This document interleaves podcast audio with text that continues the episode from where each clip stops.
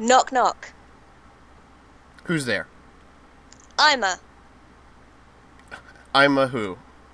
I'm a gonna fly to Spain on Monday. This week on Another Digital Citizen, we'll be talking about news from the week The Dark Tower, Spontaneous Human Combustion, and The Guest Book, episodes 1 and 2. This is another digital citizen.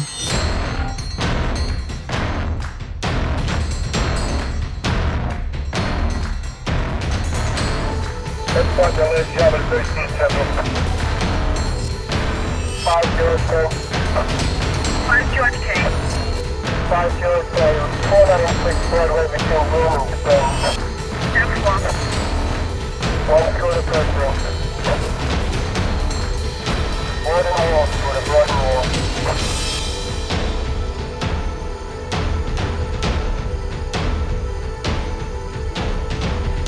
This is a podcast meant to encourage logic through stupidity and chaos. A podcast meant to incite discussion between friends, enemies, countries, and religions. This is a podcast for us. For the digital world.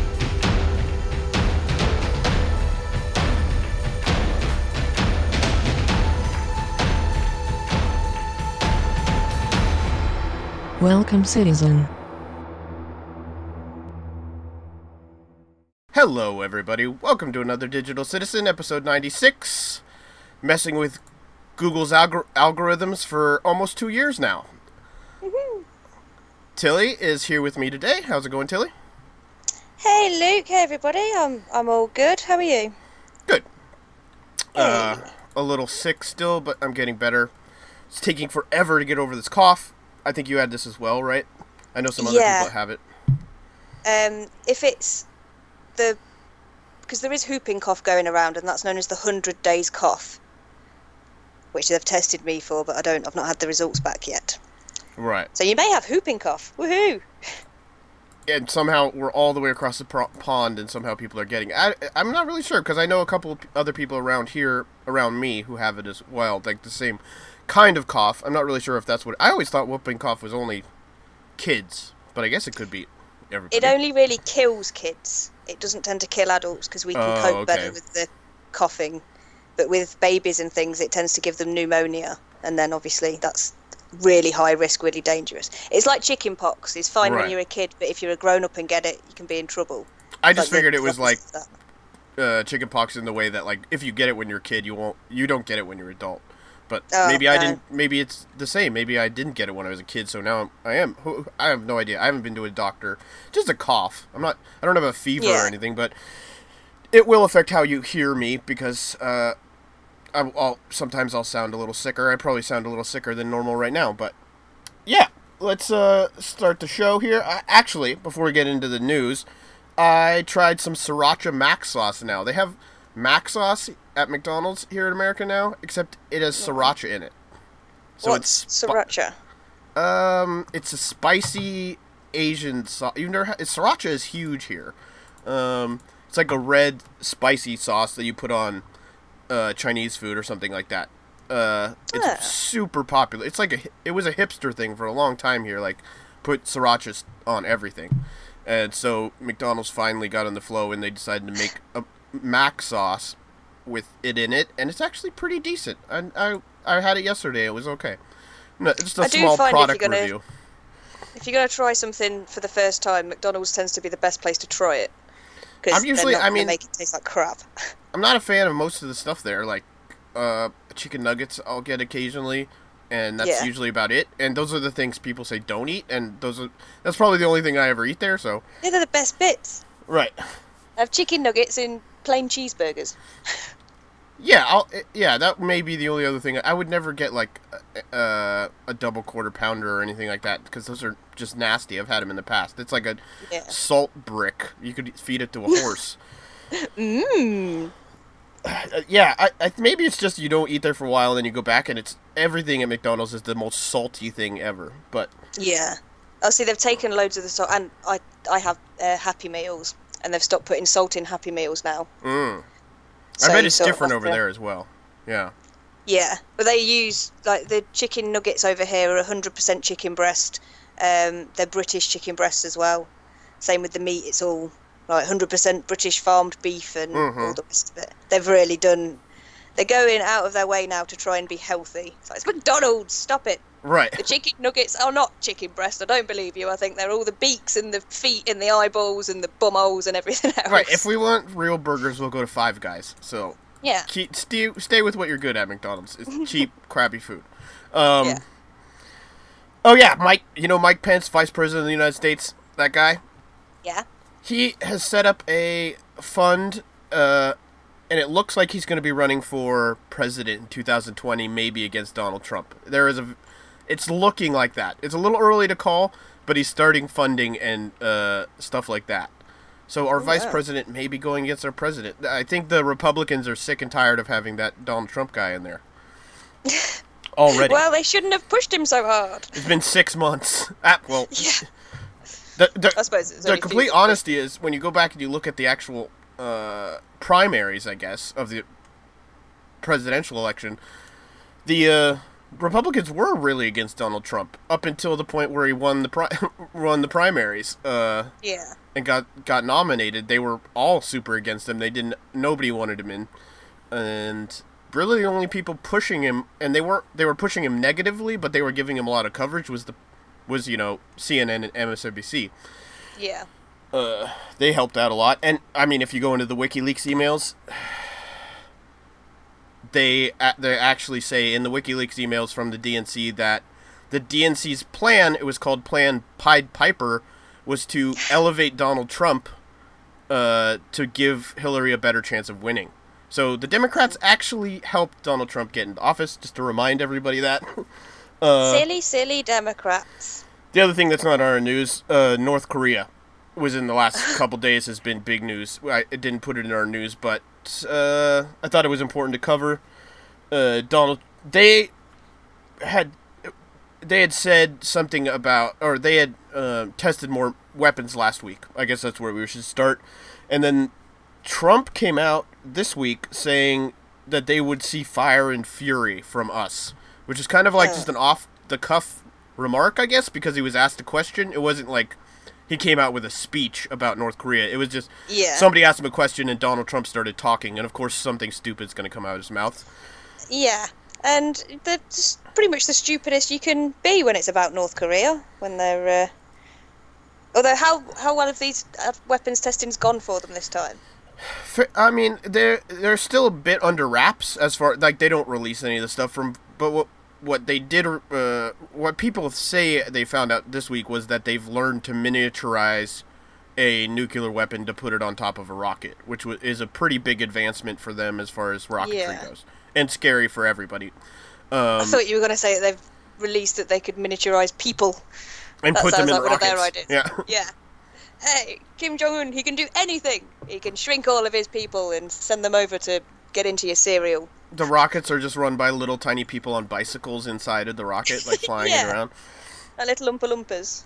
Uh, no, but uh, Trump said that, and then uh, North Korea reacted saying that they would hit Guam with a nuclear strike in retaliation if the, if the U.S. did anything.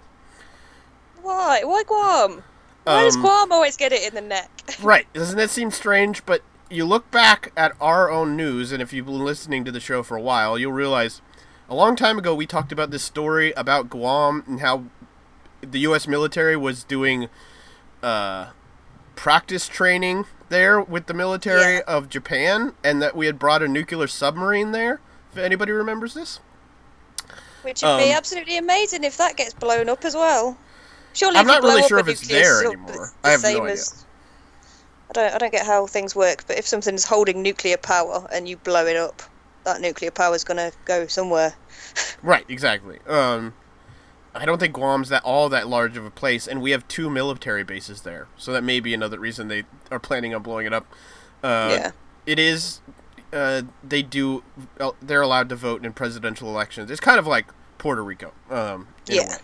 Uh, but yeah, Guam. That whole nuclear submarine and us doing trainings there, and I was pointing out at the time this may piss some people off, like China or North Korea, and it definitely has escalated everything, and that was during the Obama administration that that happened, and so this Oh, can't the good old days. right. We can't really blame all of this on Donald Trump because we were already escalating this during the Obama administration. Um, Yeah, and now we have and Trump it- in there who's an idiot that's going to say stupid stuff to just escalate it more. Yeah. Well, this is. America's hated by enough of the world. Donald Trump being put there just sort of adds fuel to the flames.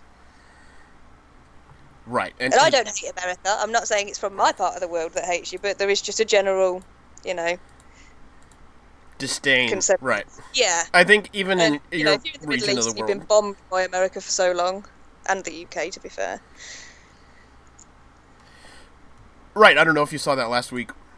We talked about how, uh, what's uh, why, why can I not? Your former prime minister, how he he Tony Blair. yeah Tony got Blair all has scot-free. got off scot free. We talked about that last week, but yeah. Uh, oh, oh, is this Fro? I think this is Fro. All right, Fro has joined us. How's it going, Fro? Hi! Hi! Uh, I'm not at all late. No, no, no, no. We were were we not just sure if you were going to show up. Yeah. No, I was asleep. Who was sleeps trying- through the beginning of a podcast, Fro? Honestly. yes, I've never slept nev- through anything ever. Nope, you never done that. Uh, So, uh, no, uh, I I decided to sleep a little before the podcast, uh, so I was hundred and ten percent uh, ready in energy. And what happened is uh, that I didn't hear my alarm clock. Yay! That was exactly what I said. Thought. I thought would happen. Yeah. I knew this. uh, Fro is good. He's really good about letting us know. I I knew if something else would have happened that you would have sent us something. Um, oh yeah. so I figured it had that. That's what it had to have been. But yeah, we're about to Yeah. go go into the news. We talked about a little bit of news already, but uh, let's go right into this news. Uh, let's go into the first weirdest story of the week. NASA is hiring somebody to protect the Earth from aliens. What do you guys about think about this? time. Is this actually about aliens or just about potentially harmful alien material getting back onto Earth? Both. Right. Okay. Uh, so it is crazy, whilst also being a little bit more sensible. It says organic constitution or biological contamination. Uh, Yeah. Organic constituent would mean like an alien, is what it means. Uh, biolog- Okay. Biological contamination would mean, let's say, even if a um, asteroid came down and smashed into Earth and it had some kind of disease that's unknown to the Earth now, that would be Yeah. under this. Or if a spaceship came down with aliens who had some kind of disease. But yeah, I guess this is called uh, NASA's Planetary Protection Officer would take over this role. That'd be the coolest job title to have. I guess so. Um, but it doesn't pay a lot. It only pays 125,000 to 187,000 annually, so a year. So not a lot for like a government position, especially when you're saving the world from aliens. Yeah, but you're not actually having to do anything. So really, it's like being on welfare, surely. Just Right, for a lot exactly. You just sit around, come up with weird ideas for movies, pretty much. Yeah. Although they did say, well, they, I don't know who they are, but there was quite a few documentaries I've watched about. Um, they think that mushrooms and fungi and things weren't. There's a point in Earth on Earth where they all of a sudden appeared and started the whole decomposition of things, Right. and without that, none of us would be would be around. We've got mushrooms from space. I've also heard octopi are possibly from space, not actually. Were not originate. Uh, they're they have some kind of DNA in them that did not originate here. I thought that was. Yeah. I heard that a while ago. That's cool. Uh, this We're says surrounded by aliens. this person is going to be responsible for the article here from MSN responsible for the leadership of NASA's planetary protection capabilities, maintenance of planetary protection policies, and oversight of their implementation of NASA's spla- spaceflight missions. So it would even overlook spaceflight missions from NASA, which I don't know when the last time we even did one of those was, but uh, I think this all goes back to the whole thing that we were talking about in the past with them uh, giving all this money to try to uh, go to space. For some reason, the Trump administration is really interested in protecting us from space, Uh, and we just believe it's probably just to extort money out of people. But they're they're really going for it. say I think this goes with that that whole thing probably. It's a, it's a definite good way to throw some money at a big hole Right, exactly. that nobody's going to really hole. be able to check up on. Uh, next on our list, uh, let's go into the Game of Thrones thing. You guys see what happened with Game of Thrones this week? Oh, the hacking and releasing of they've Orange is the New Black to them. Right, it's I believe it's the same people. So uh, the same, I, I Ah. believe it's the same hackers. Yeah, uh, they released. The released spoilers. Uh, a, what was it, two or three episodes of Orange is the New Black a few months ago. Uh, We covered it on the did- show. They did the whole season before it came out. Oh, right, that's what it was. And they had asked for a ransom, and I don't believe that uh, Netflix gave them the ransom, uh, as far as I'm to understand. So I think this is kind of just more of the same because they didn't get the ransom that they were asking for. But HBO released a couple episodes of Game of Thrones, and then a whole bunch of notes and scripts and other things to show that they have a lot more stuff, and then uh, put out a ransom note for a certain amount of dollars. I have not seen how much it is, but the in the note, uh, the, the ransom note, it says from the hackers, HBO spends 12 million on market research and 5 million on 5 million on Game of Thrones 7 advertisements. So just consider us another b- budget for your advertisements, is what it says.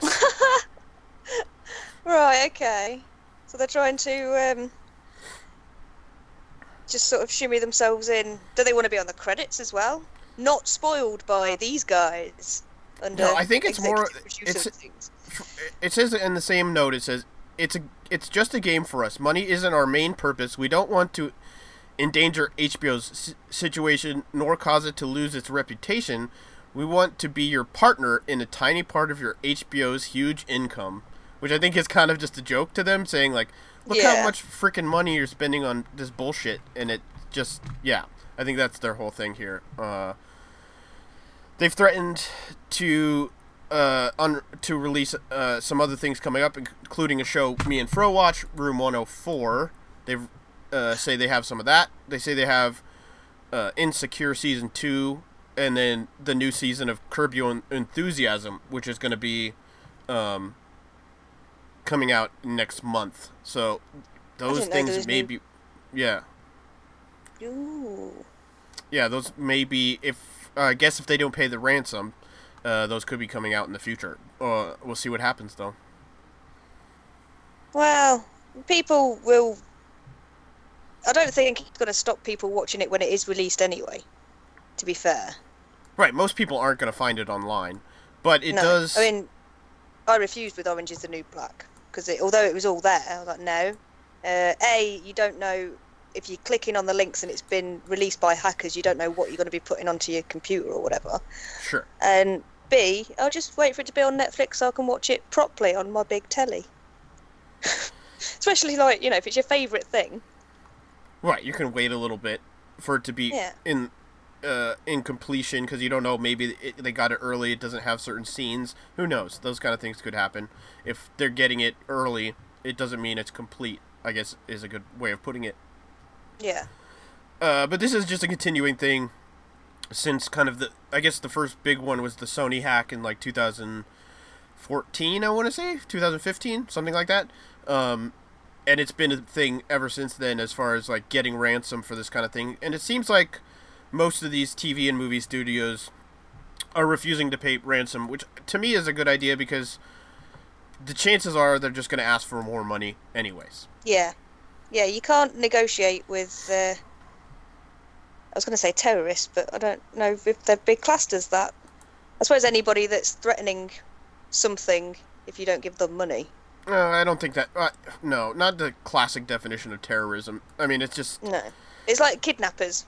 We don't negotiate with them, otherwise you're just going to kidnap more people and extort more people for more money because you get yeah. successful I think at it's it. yeah blackmailing. Uh, They're blackmailers more than anything. I guess it would be a good definition of it. But uh, let's go to move over to Norway for a couple of stories. Uh, Norway. Norway Yay! TV is a good place to move from here. Norway is creating a TV show, and they're looking for people who want to have live sex on this educational TV show. which is normal sex, not porn star sex, not the kind of sex that teenagers have access to easily. I think this is a brilliant idea, but it's really weird. I think the okay. Well, I- I'll go into it. Uh, Yeah. they they want to show sexual organs in action, but rather, uh, and rather move away from the glorified image and show that sex is a nice and intimate situation. Uh, that can be often a bit clumsy without being dangerous, is what the creator said.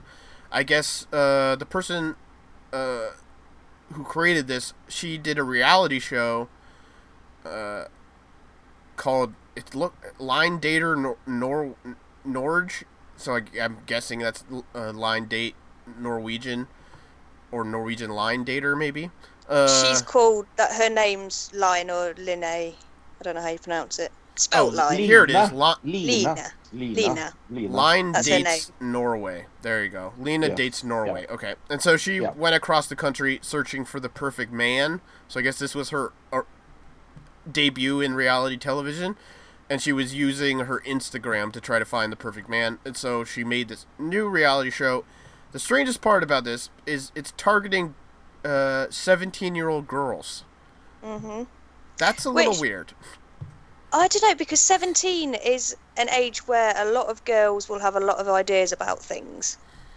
Right, and totally. especially it makes Maybe me think younger. of a song uh, song by the King Blues called um, Sex Education. And it's all about, you know, it's not his mum that taught him all about girls and sex and everything. It was Indiana Bones and the Temple of Poons.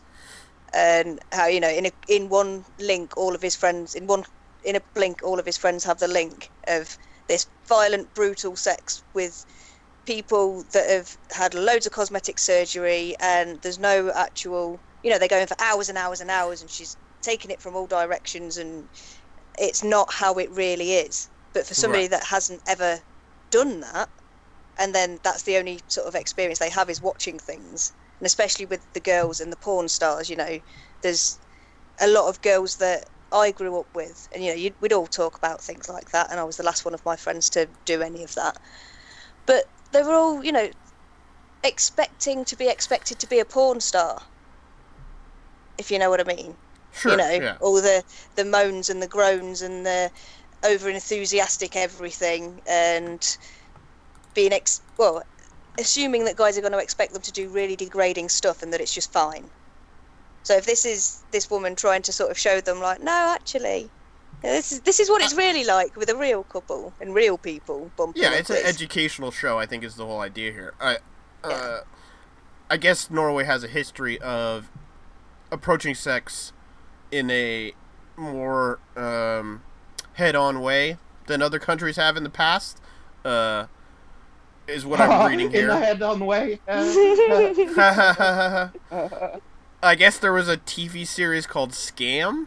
Have you ever heard of this, Fro? yes. Scum. Scum. Yes. Scum. Okay, and it, it was uh it it it approached sex and also uh, partying and excessive drinking in kind of in kind of a frank way in the same sense that this is doing. But I mean on on paper it's a really good idea, and I think uh if people that age wa- like it it it would have to be the right kind of show for girls that age to want to watch it. You know what I mean? yeah, they they may just look at that and go, "Oh, I, just somebody trying to tell me what to do." Uh, but if you do it correctly, it could it could work. Um, on paper, though, like I was saying, targeting seventeen year old girls for a TV show like this on paper is a little strange to me. uh, yeah. yeah. Any thoughts on that, Fro? Before we move on to the next Norway news. Nope. move on. All right. Uh, Norwegian authorities in Hordaland uh, County uh, have decided they're going to put down a swan who they consider dangerous because it pulled a child into the water. Uh, a very young child. What did what did it yeah, say? Grade four-year-old school. girl. Four year old. Four-year-old, yeah. So preschool. Four-year-old little girl. And quite frankly, if you've not got hold of a four-year-old's hand near a lake where there's a renowned male swan that protects its Well, area, they, they may may have not known that, but Well, it's known as the harbour master, and there were signs up. But either way, like regardless, you keep hold of your kid's hands. If you, if a bird can steal your child, what the hell are you doing? I guess maybe I was Uh, assuming when re- I was reading this uh, article that it might have been like a daycare group, so it could have been whatever twenty kids and one or two parents. So you get you know Even more so, they shouldn't have gone there. Like, sorry, I, this again. this I was again. I'll go back because to I- maybe they didn't know there was a dangerous swan there. So you Yeah. got to consider all those. Well, I just don't think you should say have that, killed the Luke. swan. but this, But this over here, swans are so Lu- protected. This could never happen. Yeah, this this swan is really, really known in through all of Norway. Like me in Lillehammer knows of this one because it's been on Norwegian news over and over and over Ah, again. okay. So you're saying there's no excuse for this? Right, it's infamous. It's, I, I've seen. I see it as if you took your four-year-old on a safari. Would you let it Let be it possible settle for in. an animal to come and grab it out of the car and run off with it? You'd, you'd have hold of them at all times. You'd, you know, you'd know that there's potential risk. Yes, it might never happen, but you'd know there's potential risk, and you'd, you wouldn't blame the wild animal for it. Right. But we have some sad, sad update to this case because uh, they actually killed the swan. Oh, rest in peace, harbour master. I can't say it in Norwegian, so I'll say it in English. So like in the last couple days, this happened. Is what you're saying, Fro? Uh, no, I sent you two news articles on the co-host chat. Uh, one of them was the original uh, Swan uh, story, but the other one was uh, what happened to it. I will, I will read it. Uh, Norway's infamous harbor master Swan killed after attack on a girl. So it was killed after attacking. Um, 16 year old girl on a boat. oh, So Well, it happened one I read again after this four-year-old. Is what you're saying? Yes. Okay. Yes, yeah. oh, right, okay. So this one likes its um, or liked his female humans. Girls. So he has he has been killed. I, that is a little bit sad because here down at the bottom of the article that I saw, I guess I didn't see the other article. Maybe it didn't go, get through or whatever. But it says there's no doubt the harbor master has been harassed over the years. Many people have been witnessed him being treated roughly, teased and chased by boats. Uh, these things must have contributed to his aggressiveness. So there's Oh, possibility that his aggressive behavior was caused by humans to begin with. So And it's important for a male swan to be protective and aggressive because it has to look after its babies. They they stick with the mother. They you know they're they're not completely monogamous because they do cheat, but they do just have one partner that they stick with, and they're they really good parents. And you know any but I've I've grown up knowing forever that you don't go anywhere near a swan right. anyway, they're giant. no matter whether it's male or female. They can break your arm very easily, or your leg, or whatever. They can break bones. So you don't, you know, they are very dangerous, big birds. It's like you wouldn't take on an ostrich. Right. When- I was growing up, uh, my neighbors, uh, when I was a kid, the neighbor kids, I would go hang out at their house, and they they had like two peacocks for a really long time, and those were the nastiest, most. They would dive bomb you and try to peck you. Like Yep. peacocks are also nothing to nothing to joke about, and swans are bigger Birds than are much bigger than a peacock. Yeah. Birds are just dinosaurs, essentially. Dinosaurs that didn't die out. That is true. Yeah. So they've got the practice. I wouldn't take on a peacock or a swan. I'd go, oh, isn't it pretty? Now let's go this way. you stay over there and I'll stay over here. I'll throw some birdseed at you and run away. All right, last story. Uh, Facebook bot, uh, I guess multiple Facebook AI bots um, had to be shut down this week when Facebook realized that they had created their own language, and these bots were only supposed to be allowed to speak in English. So when they started speaking their own language against the rules of what the Facebook people had set up for these chatbots to do, uh, they shut it all down. Uh, these the these AI bots had created their own language to try to trade things back and forth is what from what I'm to understand. Awesome. See, computers are scary. Yeah, we've knew I was talked right a lot about this in the past obviously. I think was it last week or week before we talked about how Elon Musk had come out and said that uh, AI is l- the stuff that we don't realize like he has access to like the most advanced AI available, right? And he said I think it was last week or week before, we covered it on the show that they're a fundamental uh, risk to the existence existence of human civilization. Uh, is what he said. So if you know, uh, other people have come out and said this. Uh, I believe Bill Gates has had some words on this. Uh, Mark uh, Zuckerberg Zuckerberg of Facebook has said that he he's all behind AI, and we talked about that in the past uh, with him saying that AI can be used to save people who maybe uh, want to harm themselves or others just by the AI going through their Facebook profiles and being able to kind of profile that person in kind of a minority report kind of way. Uh, Yeah. So some people are against it, some people are for it. But I think it's interesting that, uh, at least in the article I had put, they said they had to stop it because the chatbots uh, are required to speak English, and they were not, and that's why they shut them down. Not because it was something nefarious, but Well, like, you Isn't can't that really nefarious? research it if you if you don't understand their language. The research that you're doing on the AI isn't going to be worth anything, is it? Well, they're saying it's not nefarious. It's just kind of normal, which we talked about again when we were doing that other story about Google did the same thing. They had some AI that started creating their own language and they had to shut it down. So this isn't the first time this has happened, but uh, their kind of it's just a workaround from thing. Facebook is they're saying that it's not nefarious because it was they're just not speaking English. They're doing something we didn't tell them to do. Well, isn't that nefarious? If they like, what if you start a new one? They they figure out, oh, I I need to hide that language even better, and they learn from it. You know what I mean? That kind of Yeah. It's like if you walk in on two children and they're speaking in their own language, you know that they're speaking about something that they don't want you to know about. right, totally. And I guess as far as they can tell from what this uh, language is trying to do, uh, these AI bots were just trading back and forth information, and then being able uh, saying, oh. One would say, "I have this," and then other ones would say, "I want it, I want it," and then it, they would trade stuff back and forth without uh, people knowing. So, yeah, it's a little scary in a Terminator kind of way, but I think it, AI is something we need to be careful about. I don't think it's right now maybe on the verge of a doomsday type scenario, but I don't really know how close we are.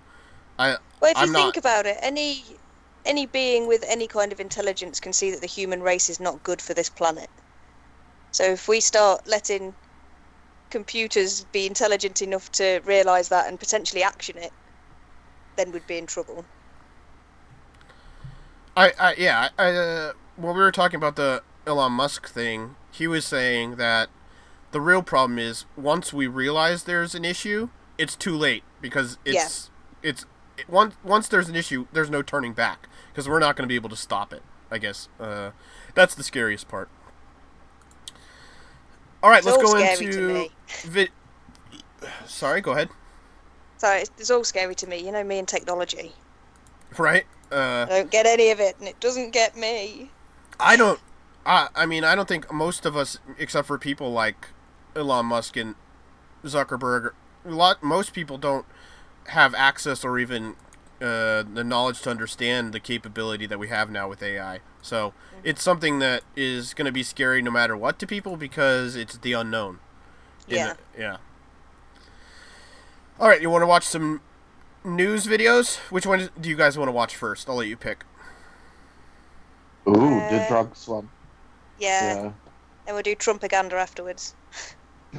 Trumpaganda, yeah. That's a good way to put it. Uh, all right. Let's uh, load up this Facebook video, a couple weeks ago we had talked about how these Baltimore cops had planted drugs in this guy's yard, and um, that they were going to get in trouble for it. And there was video we watched last week, or no, week two weeks ago, and this week, some other cops got caught planting evidence, and they were also from Baltimore.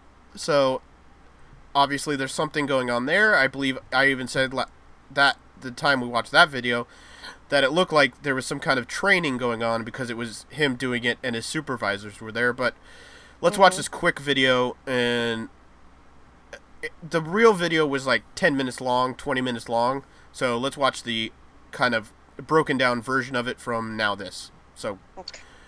give you a countdown in three, two, one, play.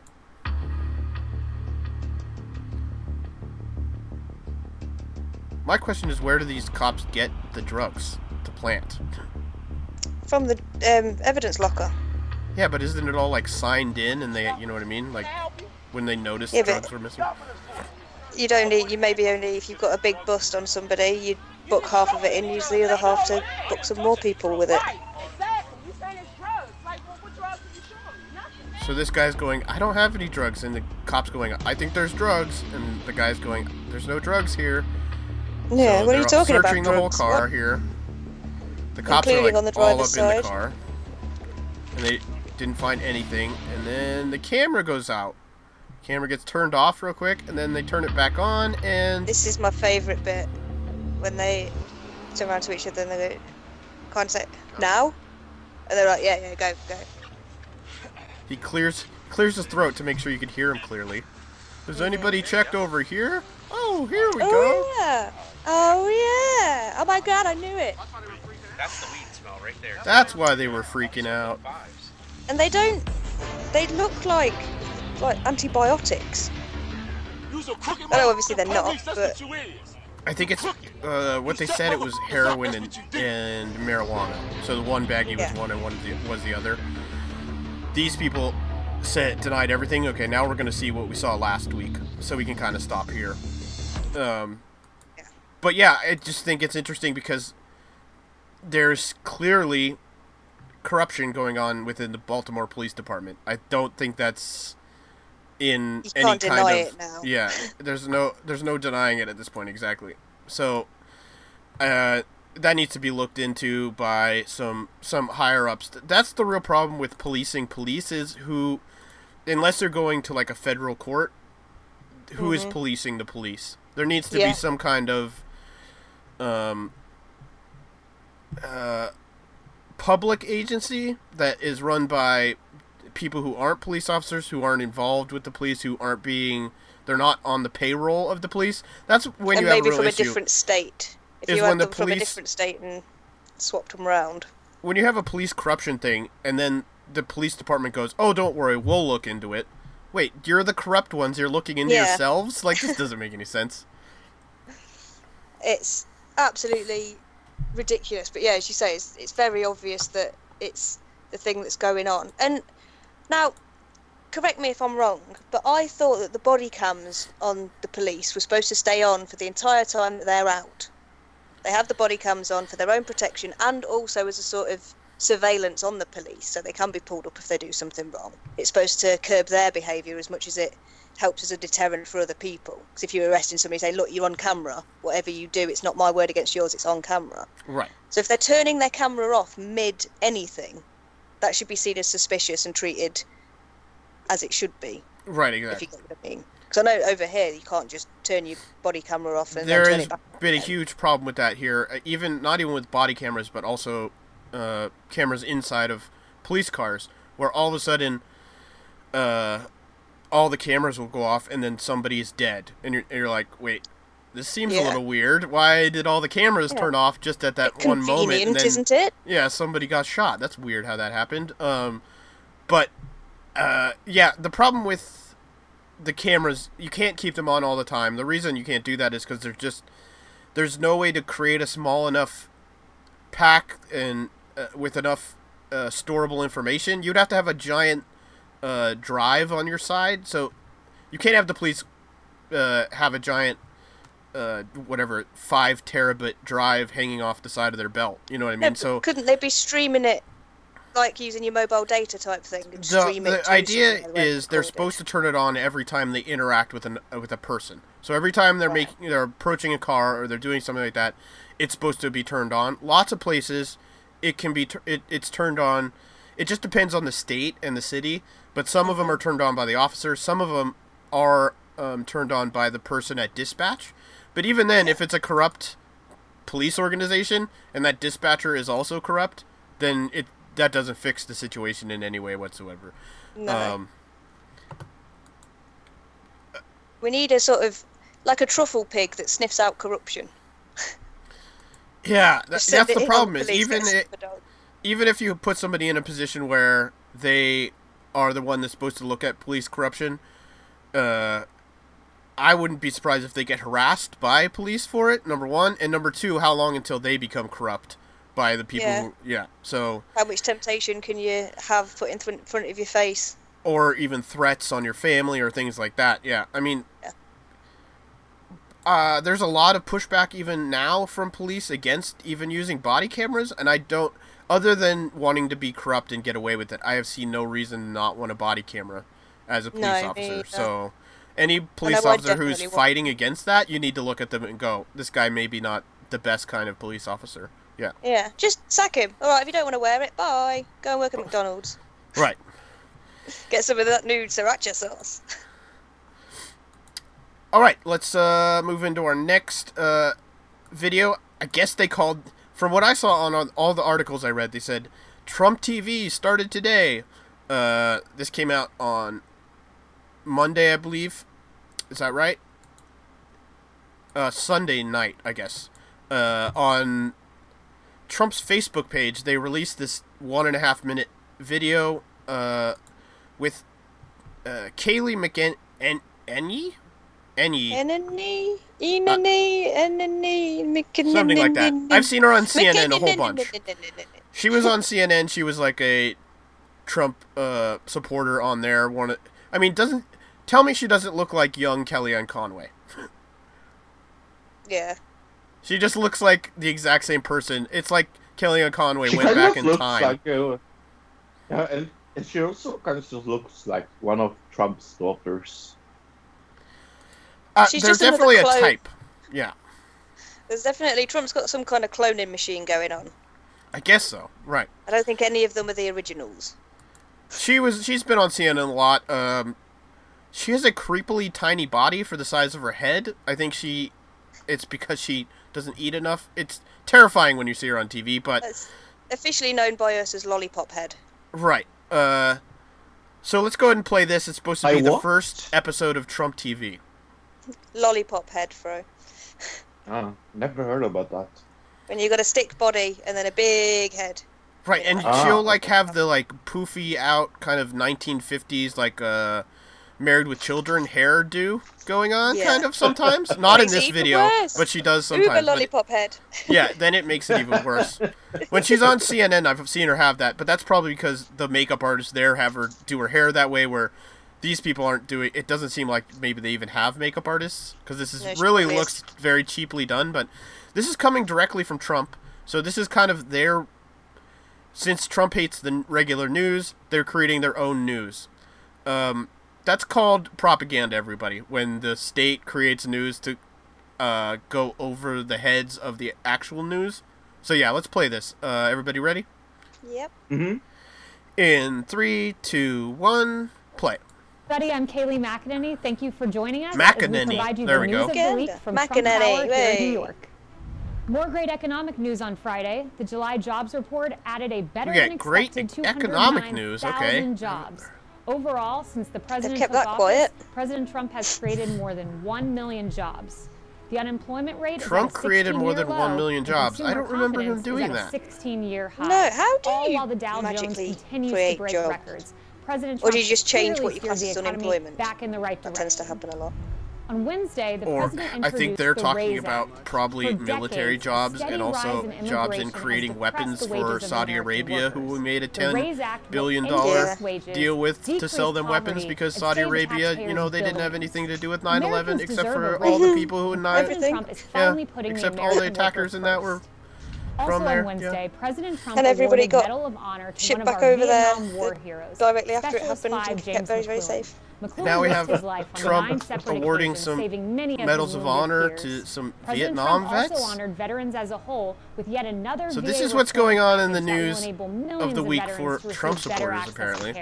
President Trump is yay! Donald Trump, these Donald Trump, woo, look what he did. He's done so amazingly. that they received He's, the care that he's they going for the Vietnam vets. Thank you for joining us, That's a good way everybody. to I'm get people Kayleigh to think McEnany, positive, and isn't it? is the real news. Giving more things to veterans. So those that was the news. He created jobs and he gave a medal to a Vietnam vet. With his tiny little hands, the medal looked massive. I'm glad they have this extra newscast to point out very trivial things that don't that like are a huge deal. Like Here's the big news today: that the Donald rescued a spider and didn't even stamp on it. if they wanted to do this like the real way, wouldn't they pick out the stories that they thought were being misconstrued in the media and then cover them the way they want to? But they're not doing that. They're just doing other news stories that aren't being covered by the news that they consider good for Donald Trump. This is Yeah. total propaganda. I mean, this is like uh, any kind of original propaganda from like the World War II to the North Korean propaganda now or anything like that. This is classic propaganda saying, "Oh, no, none of the stuff we're doing is bad. Look, this is the good stuff that's happening that's not actually being talked about." I think he's been talking to Putin again, or he's at least seen what's going on in what goes on in Russia with their um, well, what gets reported to the people. Right. Yeah, I don't. I'm really not sure where this is going to go because this was just the first episode, I guess we'd call it. Um, and a minute and a half. It seems like they would want to do a much longer thing to be able to call it Trump TV, is what they're trying to call it. Um, at least the news is. I don't think a minute and a half YouTube video is, or I guess it was a Facebook video, would really be considered that. But I'd have to go back and see if they've put out more this week or not. I haven't seen today, so.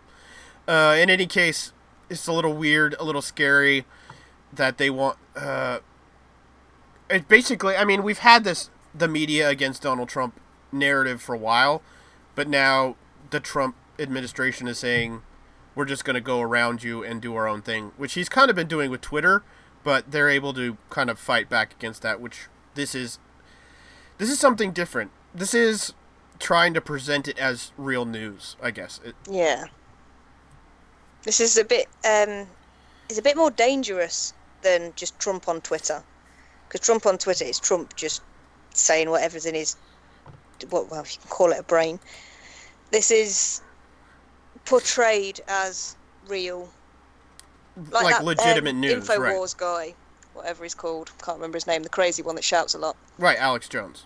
Him, yeah, because he, you know, everything he's portrayed is- other than him shouting and when he goes off on one is portrayed as completely real and true, and this is the facts, and you need to know them, sort of thing. Right, exactly. I'm I'm sure if you went there, he probably was praising this as like the greatest thing ever. Um, like I said again, it's a minute and a half long. The thing is, they got somebody from CNN to do this, who was a Trump supporter, but she was being paid by CNN to support Trump on on that network. She left CNN, being paid by CNN to go over here. So, what does that say about CNN, really, when you think about it for a second? Uh, Yeah. but yeah, uh, we probably won't ever cover that again unless something interesting happens with it. But I think we should we should keep a slight eye on it just in case, because Oh, the yeah, definitely. propaganda starts building up and getting out of hand. exactly, as soon as it's like looks like a North Korean propaganda video where it's like Trump's head superimposed over the top of a military uh, parade, and then there like some really bad transitions to like the world being blown up. Then let's worry about it then. But Yeah. But for now, we're we're we're okay. all right, that was the news. Uh, let's plug the email address. Why don't you do that, Tilly? If you'd like to get in touch with us, if you have any questions or anything, you can email us at anotherdigitalcitizen at gmail.com. And that includes if you want to just tell us that we're doing an awful job and we need to change everything. That's fine. Uh, no emails this week. I sent out a thing. Uh, try to send out a thing. Let everybody know when to send in emails. Uh, on the Facebook page, another digital citizen uh, on Facebook with our page master Michael Fontaine, who I swear posts more stuff than me. Um, which is interesting. But thank you very much, Michael. Uh, yeah, thank you. Anything else we want to plug here? I think we're good. Let's move on to Tron Tells the Truth, and Tron's going to talk about America first. This is Tron with Tron Tells the Truth. I try not to think too much about Donald Trump, but it is difficult. After seeing John Oliver and Bill Maher, it's Trump, Trump, Trump. Every time I'm gonna see like Saturday Night Live or anything else, it's Trump, Trump, Trump. I was thinking again about the slogan American First. American First means that means that we're gonna think about what America's interest is in everything we do. Well, I guess that's how Trump think it is. But if you really say to the world that we're only gonna take care of our own, we're gonna think about ourselves, you're breaking some American principles. Let me enlighten you. You want free trade. The right also said you want free trade, free trade, but free trade and free competition means that somebody can be better than you. If you want to protect your markets, that means other countries also going to protect their markets. If you say America first all the time, maybe consumers in other countries going to think something else. They're going to think America lasts.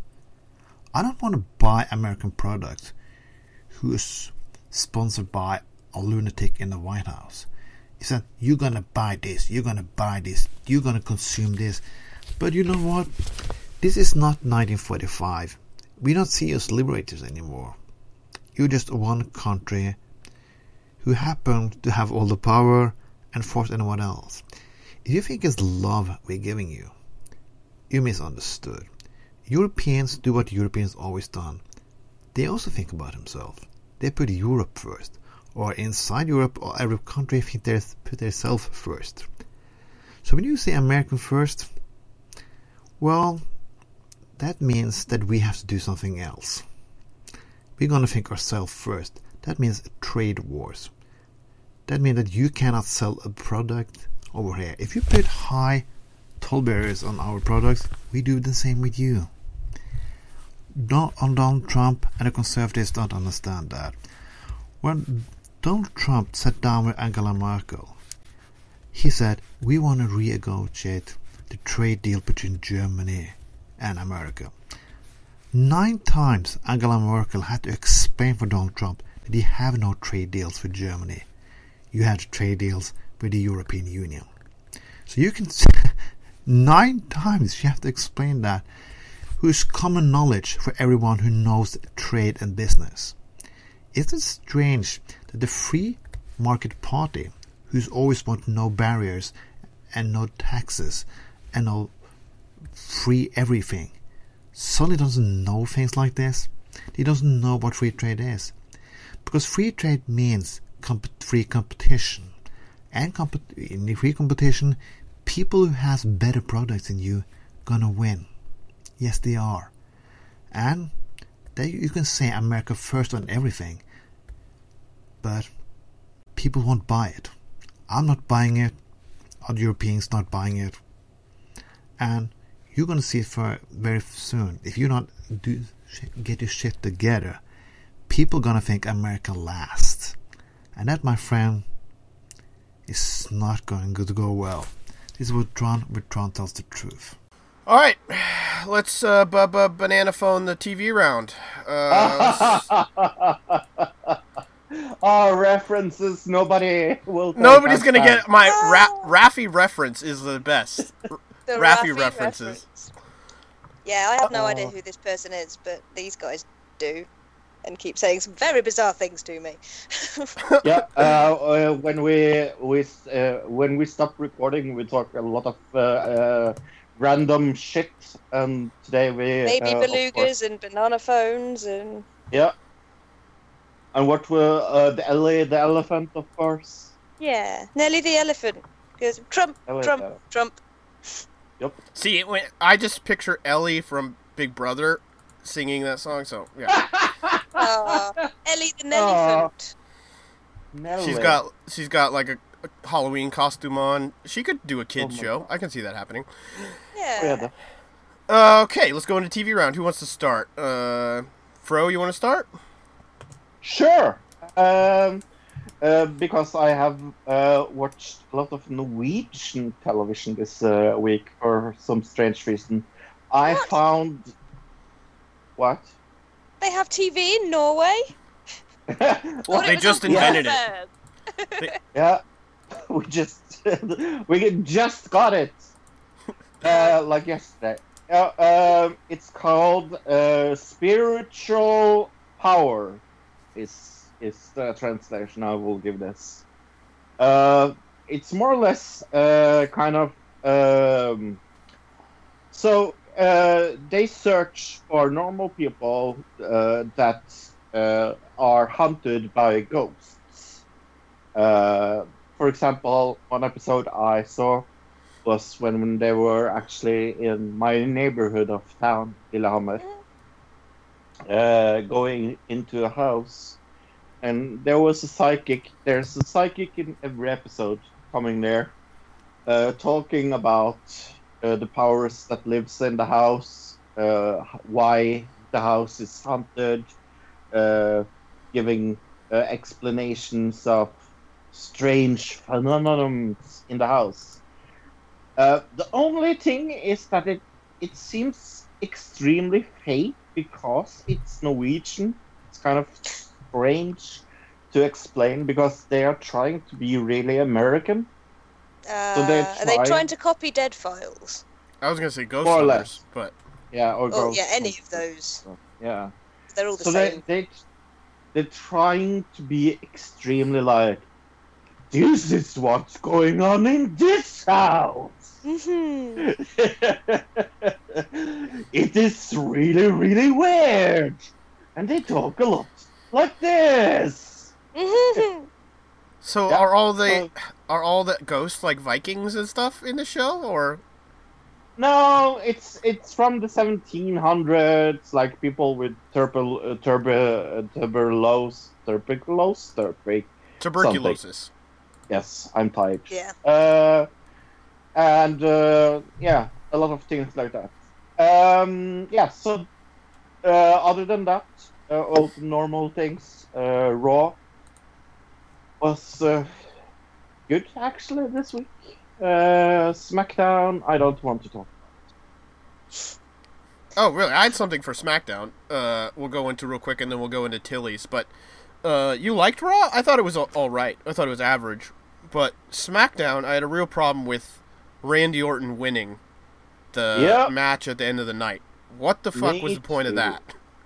Me He beat too. Jinder Mahal, who's going into a title match uh, at the uh, at SummerSlam, not against Randy Orton, but Randy Orton just beat him clean at the end of the show.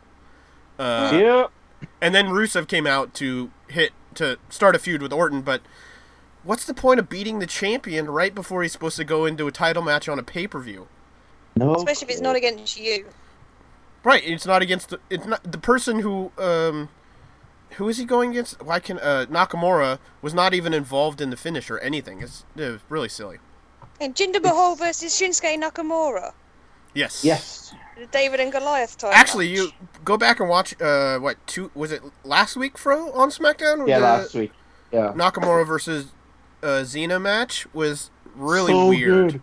It was really good, Yeah, but it was weird. It was weird to watch John Cena do his normal John Cena match against a guy who can do all these styles, and is Uh-huh. it Nakamura made John Cena look clunky and awkward, it, to say the least. It least. was so good.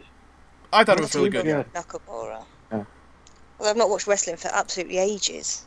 I think I overdid all the wrestling at download, watching all that NXT. And Right. Since then, it's just been just watch the pay per views. Well, I would just suggest watching SmackDown if you're going to watch anything for the week because Yeah. you're going to see Fashion Files. You're going to see some of the better wrestlers like Kevin Owens and AJ Styles and Nakamura are on there. So if you're to watch one show, watch SmackDown. All right, what about you, Tilly? What did you see this week on TV? Um, this week, hang on, let me just move Bluebell because she's decided to uh, fall asleep on my pad. Um, on the BBC at the minute, there's a whole lot of really, really, really good documentaries. They've still got their, um, I think it was Pride Week, but everything's still on there because it's not Pride Week anymore. But Right. um, there was a really good documentary. I believe it's called "Is It Safe to Be Gay in the UK?"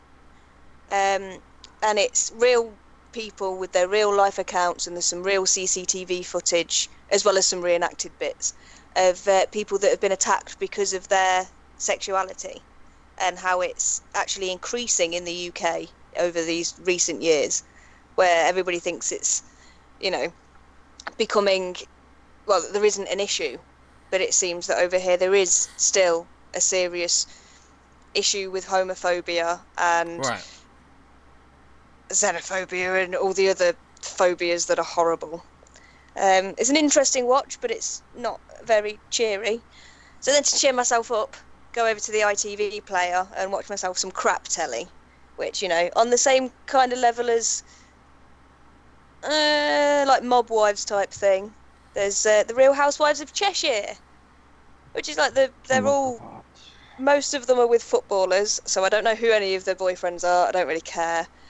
Um, but yeah, I've been fully binging on it, and it's really crap, really awful, really. There's loads of really staged bits, and you know, it's horrific, but really entertaining in the same breath. Um, and yeah, then Celebrity Big Brother, which I did say I wasn't going to watch because I hate Big Brother, and I hate you two Yeah. for getting me onto Big Brother again. So I'd quit it. The last time I watched Big Brother before this year was 2008. Why can't I quit you? Yeah, you bastards. but yeah, so I've watched this week's all the episodes of Celebrity Big Brother. Um, although watching the first one where they all go in, it cut out halfway through and said that the video was no longer available, which really annoyed me. So my five Oh. player, naughty because I missed try- who half the people were. Did you try reloading later on, or it just Yep. was completely missing? and the next missing? day it Oh, just huh. wasn't wasn't having any of it. Um, but yeah, I saw that I was watching all the people going in, and obviously there's um, Barry from EastEnders who's been in loads of stuff since, playing on the fact that he's Barry from EastEnders. I love him anyway. So I thought, oh, okay, he might be interesting to watch. Then Marissa He's from funny. What's come in? Yeah, he is, and he's he's been in a lot of things with um, Keith Lemon as well. And I've I never like- seen the guy before. I just like the part where he had to nominate, do a nomination. He didn't know anybody, and he nominates whatever the girl, uh, the girl that Chris. left. Right, and he's like, I nominate her, and then later on the day, I find out she's a wa- mob wife's mistress. What the heck? He's like, of the, all the people I could have got uh, nominated, it had to be the mob wife. Yeah, but luckily he was mistaken with that because she's not actually with any of the mob. She's the daughter of somebody who was once connected to the mob, sort Right, of thing. still a mob mob boss's mistress, still, but yeah. Yeah, but yeah, I saw her going in, got really excited because she was only in the last season of Mob Wives. Fro, what are Uh, you doing back there? Are you eating some Oh. pickle chips? Pickle chips? Uh, no, I'm eating chocolate because my uh, my uh, I'm extremely extremely tired because um, I overslept. I'm not sure I told you this, but uh, I overslept this week. Yeah. yeah, just well, if you're gonna the, make the noise, package is really loud. Yeah. But right, yeah, so um, Marissa went in, and in Mob Wives, she only came in in the last season, and she turned up at one point in Mob Wives to have a sort of throwdown with this girl, and she turns up in a bikini and a see-through dress and heels. And this other girl's there in like flat sandals. She's got her hair in braids. She's she's ready for a fight. And this Marissa comes up and she's like, "No, meh," after saying about how tough she was.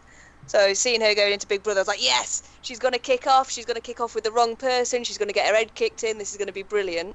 And she's out in the first week before she's even had chance to, you know, open I was wondering if that might have been part of it. Is people were expecting her to kick off and she didn't. Yeah, so maybe we're the- disappointed the by that, yeah. thing. Which That and I mean, she got nominated and she didn't really get all that mad. I- If I think she, maybe if she would have gotten really mad at the guy, really gone off on him, people Mhm. would have not voted for her to to leave. But but yeah, I watched Celebrity Big. Brother as well this week. Uh, yesterday's episode. Are you done, Tilly? Sorry. Yeah, yeah, that's that's me done. Uh, I thought it was funny on this episode yesterday, the when she got booted, where they played the wrong clip. Yes. Did you see I this yet, Fro, or not? I guess Fro's gone. Um, yeah, Into the they, land of chocolate. she like uh they have Emma Willis. It's all a live show, and she cuts to she's like, "Let's see what happened next in the day," and they cut to it, and all of a sudden it's playing something that we've all already seen, and I'm sitting there going, "Did I accidentally hit rewind, uh, like on Yeah. the player, or what's going?" And then it comes back, and Emma's face is like right in the camera, which I thought was brilliant, and she just goes. Well, that wasn't the right clip, was it? Yeah. No, you just love live TV when they play the wrong VT. Uh, oh, actually, very. talking of Emma Willis, I forgot to mention um, her "Who Do You Think You Are" is on the BBC, where they go back and trace their ancestry and Oh, look okay. back like hundreds of years. I think they get back to like the 1600s with her family, Mhm. um, and that's really really good. It's just her being her and finding out things about her family, and the, it's always interesting. But hers is especially good because it goes in directions that she really didn't expect. So she, uh, it's just about her, or it, just one episode was about her. just one episode. Oh, okay. Each episode is a different because there's Charles celebrity. Dance. Yeah, we've got Charles Dance, um, or Charles Dance, should I pronounce it? Um, Adil Ray, who that one's absolutely brilliant um, because he's he plays a Pakistani father in his um, TV show Citizen Khan, where he plays an an older, like middle-aged Pakistani guy that lives in Right. um, Birmingham, but he's actually half African or a quarter African, and he goes back and he finds out about all the family and all the history and everything. That's really good. But yeah, the Emma Willis one because it's Emma. It's our Emma. It's just lovely, sort of going on the journey with her. Uh, I guess for me, I pretty pretty much just saw the stuff I already talked about, and then I saw a new show this week called The Sinner. With Oh my god, I am so glad you saw this because I forgot to told you tell you I also saw the sinner. All right, why don't, uh, it's got Jessica Biel and Bill Pullman in it. Why don't you go into what you thought about it, Fro? I uh, thought uh, because it's uh, two episodes so far, uh, I actually really really liked it. Uh, if uh, nobody knows who Jessica Biel is, she's actually married with Justin Timberlake. Oh, I didn't know that. I know who she was, but I didn't know she was married to Justin Timberlake. Yeah, I she's fairly her now. famous here, Fro. Uh, or yeah, she's a fairly famous actress here. Most people know Yeah. who she is. Uh, but but some some doesn't. So Sure. so yeah. Uh, and uh, to be honest, I never um, never liked her type of acting. But in this, she plays um, kind of uh, scared, and uh, I like her acting in this. I'm I'm really really surprised by this show. It's really good. I I'm uh, I would say maybe not as enthralled as it by you, Fro, but I I enjoy. I think it's really well done. I think the like you said, the acting's really good. Bill Pullman, of course, uh, president of the United States uh, from when we Yep. beat the aliens on Independence Day, uh, but he's now Remember retired that. from being the president, and he's in this TV show. Um, yeah, he's really good in it as well, and there's a lot of kind of little things about it that are building up. You can tell are going to become bigger things in the future, which I like about it. You have that kind of feeling of building, and even without like a cliffhanger type ending, it, you still feel like there's more coming up in the series. Um, Have you watched But there's- 104 this week, uh, Luke? Yeah, but one second. Uh, but Okay. this TV show is a little bit. Um, I don't know how to describe it other than it. Well, it's really dark because it's about a murder, uh, but it's also like a little bit. It's a little bit broken in a way that, like, if it was real life, it would have just been like, "Yep, throw this lady in jail. We're done." That would be the end of the Yeah. show, you know. Oh, but definitely. It's a TV show, so you got to go with it, I guess. Other other than that, I I really enjoy it. I think, like Fro said, the acting's probably the best part. Uh, I can't say too much quite yet for the storyline telling or the storyline writing. but Right. hopefully it, it will it will all be good because it has potential. We'll just say that. All right, room 104, Fro. Yeah. What is Room 104? Because I saw it pop up and I thought it might be like the American version of Room 101, and then saw that no, it's an actual TV series. It's not a. Right, we just talked about it in the news. Uh, it's one of the shows that is on HBO that may be getting leaked. So, yeah, it's uh, wh- who is in it this week? Dawson from Dawson's Creek. Yep. Dawson's. Creek. Yep. Uh, what did you think about this episode, Fro? Uh, I did not like this episode. I like the ending. The ending was great. The, the ending was really good, but the episode was under par. Uh, I would say that. I mean, it's only the second episode, so it's a little like I don't know if I 100% like the show at all. No. Um, and last week we were talking about it. I was saying, oh, maybe this hotel room is going to be like we're going to get some answers about this hotel room, some kind of spooky portal or something like that. yeah. Clearly, that's not the case, and it's just, this is just going to be more like a uh, t- Tales of the Crypt type show where it's like individual different little stories, but they're all in the one hotel room. And I would we Ah. tried Fro tried to compare it to the show we're doing this week, the uh, the guest book, but I think the two are like in two totally different uh, two totally different areas of uh, writing. Like the the guest book is much more intricate than this is. So Cool. Uh, yeah. The guest book. I can't wait to talk about that. Especially that first episode, eh, Fro? I haven't seen any of it. I just I know what you've said. right, I told Tilly a little bit about the first episode because of the relation to what's happening, but uh, the second episode also has a lot to do with religion. So I was like, wow, this freaking show is like catering to us. It's weird. Uh, the second episode is so much better than the first episode. Uh, I'll, we'll talk about it when we get to it, but I'm not 100% sure I like the show. Uh, uh, there's certain things I like about it, there's certain things I, Oh, hate don't, the but show. we're going to talk about that terrible. much later in this Yeah, no. show. Right now, what we're going to talk about is spontaneous human combustion. Woohoo! Woohoo. People Ever, being on fire. Right, anybody want to go into what this is? Why don't Yeah, Tilly? you do. Well, I I might have been slightly obsessed with this when I was a child. Spontaneous human combustion are the cases where all of a sudden, with no sort of cigarette in bed or anything like that, a human being has just gone up in flames, burnt pretty much to nothing, but there's normally like the hands or a foot or something left completely intact. There's also the burn directly below them and directly above them, and fatty deposits are normally on the ceiling above where they've burnt.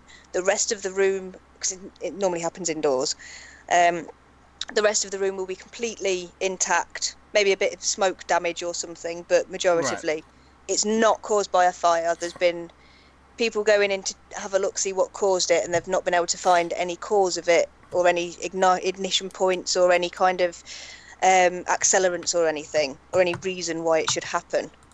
There are lots of theories, but mostly people just don't know. And this has been going on since the 1600s. I think the first case was um, documented, at least. Right, and from what I've seen, one of the more recent ones that I saw was in 2010, um, and that one was actually uh, the coroner wrote it down as being uh, a case of spontaneous human combustion because there was no other no other uh, explanation for it, and that was in 2010. So this is an unexplained phenomena as of yet. There are theories Oh, as well- to why it happens, but I think another interesting thing as far as like the burning goes, um, there's been cases where people will be like on a couch or on a or on a chair, and the person will burn, but the couch or the chair will get like it'll get burned, but it won't light on fire, which I Yeah. think is interesting. According so- to the be the marks of it. documentary, yeah, according to the documentary South Park, it is Mm-hmm. because when you have gotten a girlfriend or a boyfriend for the first time, you don't want to fart uh, uh, with them there. So when you You try to in. save your fart too long inside, you will get on fire. According to the Believe it or not, documentary. Fro, That that is actually- actually more theory. accurate than you think it is. Yeah, Yeah, that's actually one of the explanations of of this. Um, That's a real. But- That's one of the real explanations. Yeah. I've got an example of the first case. I was wrong. It wasn't the 1600s. It was the 1400s. Okay. Um, it says here the first mention of spontaneous human combustion in the history books is Pollinus Vos- Vorstius. I'm, I'm sure I'm pronouncing that wrong, but anyway, he was just a regular Italian knight in the late 1400s who liked wine, women, and song. He consumed two ladies of oh, two ladles even. he didn't consume two ladies, two ladles of very strong wine one night, and it disagreed with him. People say that he immediately vomited flame and then burst into flames entirely.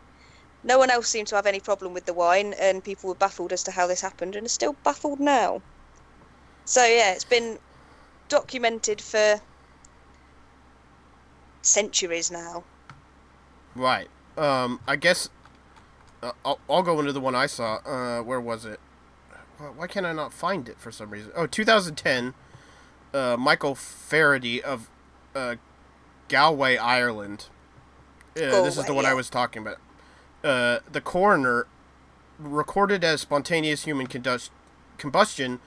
Uh. In, in uh, the inquiry into his death, uh, the it said this fire was thoroughly investigated, and I'm left with the conclusion that this fits into the category of spontaneous human combustion for which there is no adequate explanation. And that was December 2010 uh, in Ireland. So those are that the first one, I guess, and one of the most recent ones I've found, unless anybody's found any more recent one than that. But I have another one from. Um, it must be the same case, but they've got different dates on it. 'cause it said it was September of 2011. Um, the first Irish case of spontaneous human combustion, uh, where he was near. Was your guy near a furnace, but they found that the furnace wasn't anything to do with the fire? uh, it does not say anything about that. Ah, well, mate, we could be talking about the was same. Was it the case. same guy? It it doesn't say the say guy's who he is. Okay. It just says that it's the first Irish case of spontaneous human combustion, and if yours Well, was it- Galway, wouldn't make sense that it would be the first one if the one that I'm reading is 2010. So either they're the same and somebody got the date wrong or whatever. But yeah, probably the same. Oh one. yeah, no, it's me being confused. I think unless I don't know if this date's written American style or English style. Ah, this is eleven oh there you go. eleven. So it could be yeah, you could be just the be fourth of November, or it could be the eleventh of or uh, April. Very bizarre. We're finding another phenomenon now with cases of it. Right. So in any case, uh, let's go into uh, some of the characteristics of what happens uh, in these cases. I guess. Um, one of the things, like Tilly said, with the guy drink a bunch of really strong wine. Uh, most of these cases, the vic- the victims are drunk or alcoholics. So usually they're really drunk when this happens. Yeah. Um, Uh, go ahead. so I was just finding this um, quote thing. Oh, okay. Here, they're usually elderly females. Is another um, interesting one. Uh, over 200 cited reports in in written history of of this happening. So, oh, in the past 300 years. So, e- even if this was uh, even if this was happening, 200 uh, two, if it happened 200 times in 300 years, this would be an incredibly rare thing to happen no matter what. So you, Yeah. nobody needs to be worried about themselves spontaneously combusting because the the odds of it happening to somebody are like so hot, uh, astronomical. 200 times in 300 years is very very few times when you think about it. Yeah. So don't be worried about it, but that is also only the ones that were documented because there are True. there's been a lot in um, like poorer countries. There's there were quite a lot in Africa. There was a, Sure. um, a whole load that I read up on years ago, and obviously because it was little villages and things, they didn't have the police force to go in and check forensics and everything. It was just yeah they they set on fire. That's what happens sometimes. People just go up in flames.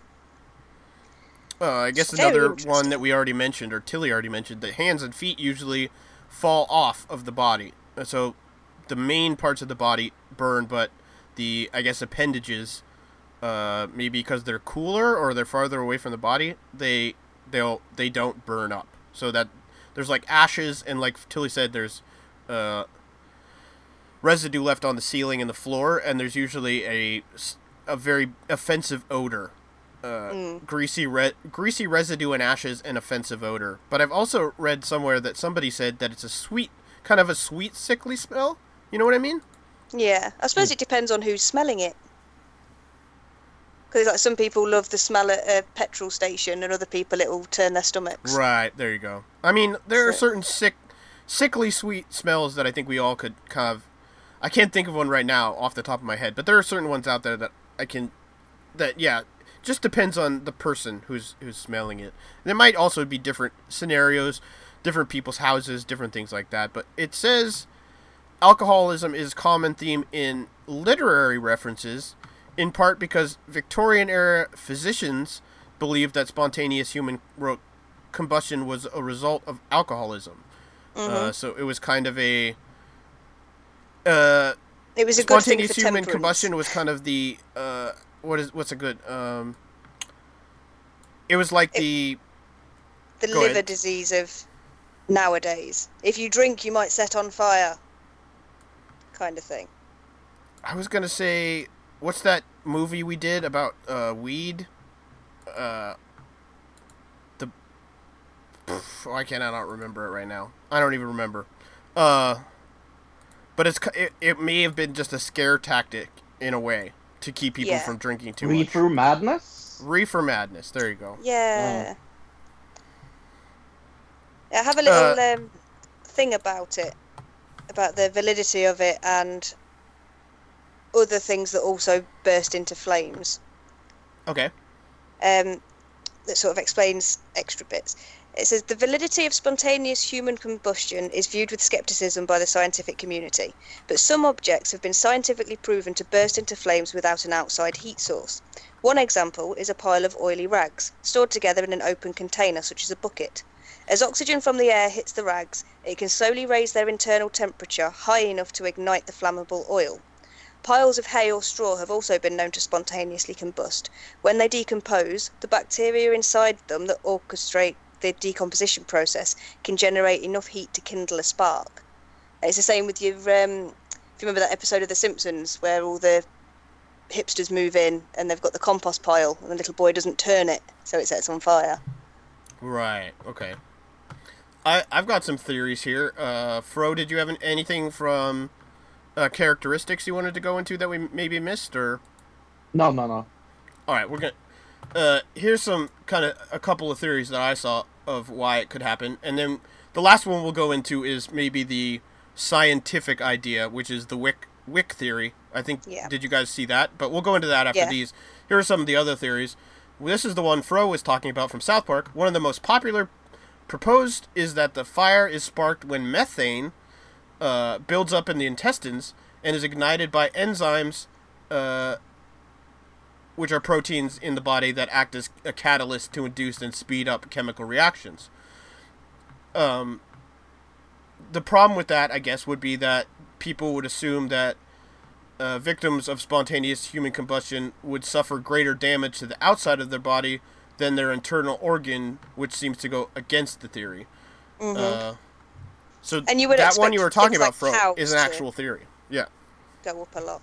If that was Sorry, Tilly? if it was to do- If it was to do with methane, you'd expect cows to be going up in flames all the time and things as well, because the amount that they have. Right. They also have four stomachs, so maybe they have more room to disperse it or whatever. But I suppose, yeah. Maybe that's what we need, so we stop bursting into flames. here's another theory. uh, another theory speculates that the fire begins as a result of built-up static electricity inside your body, or from an external geomagnetic force, meaning I maybe you're in, in an area of the world that has just really high intent, hi, very highly intense uh, magnetic forces, uh, geomagnetic forces coming from the Earth. Did you read about Larry Arnold? That's what. Yeah, I was about to get into that. A self-proclaimed expert on spontaneous hu- human combustion, Larry Arnold, has suggested that the phenomenon is the work of a new subatomic particle called a pyroton. I like that name. Pyroton. Arg, arg. Pyroton kind of sounds like a transformer that Yeah. like shoots No. flames out of his arms, but It sounds who- like a pirate. As the Tillatron, I feel I would morph into Pyrotron if I just put some like flamethrowers on. if I or if we just feed you long enough like a Pokemon.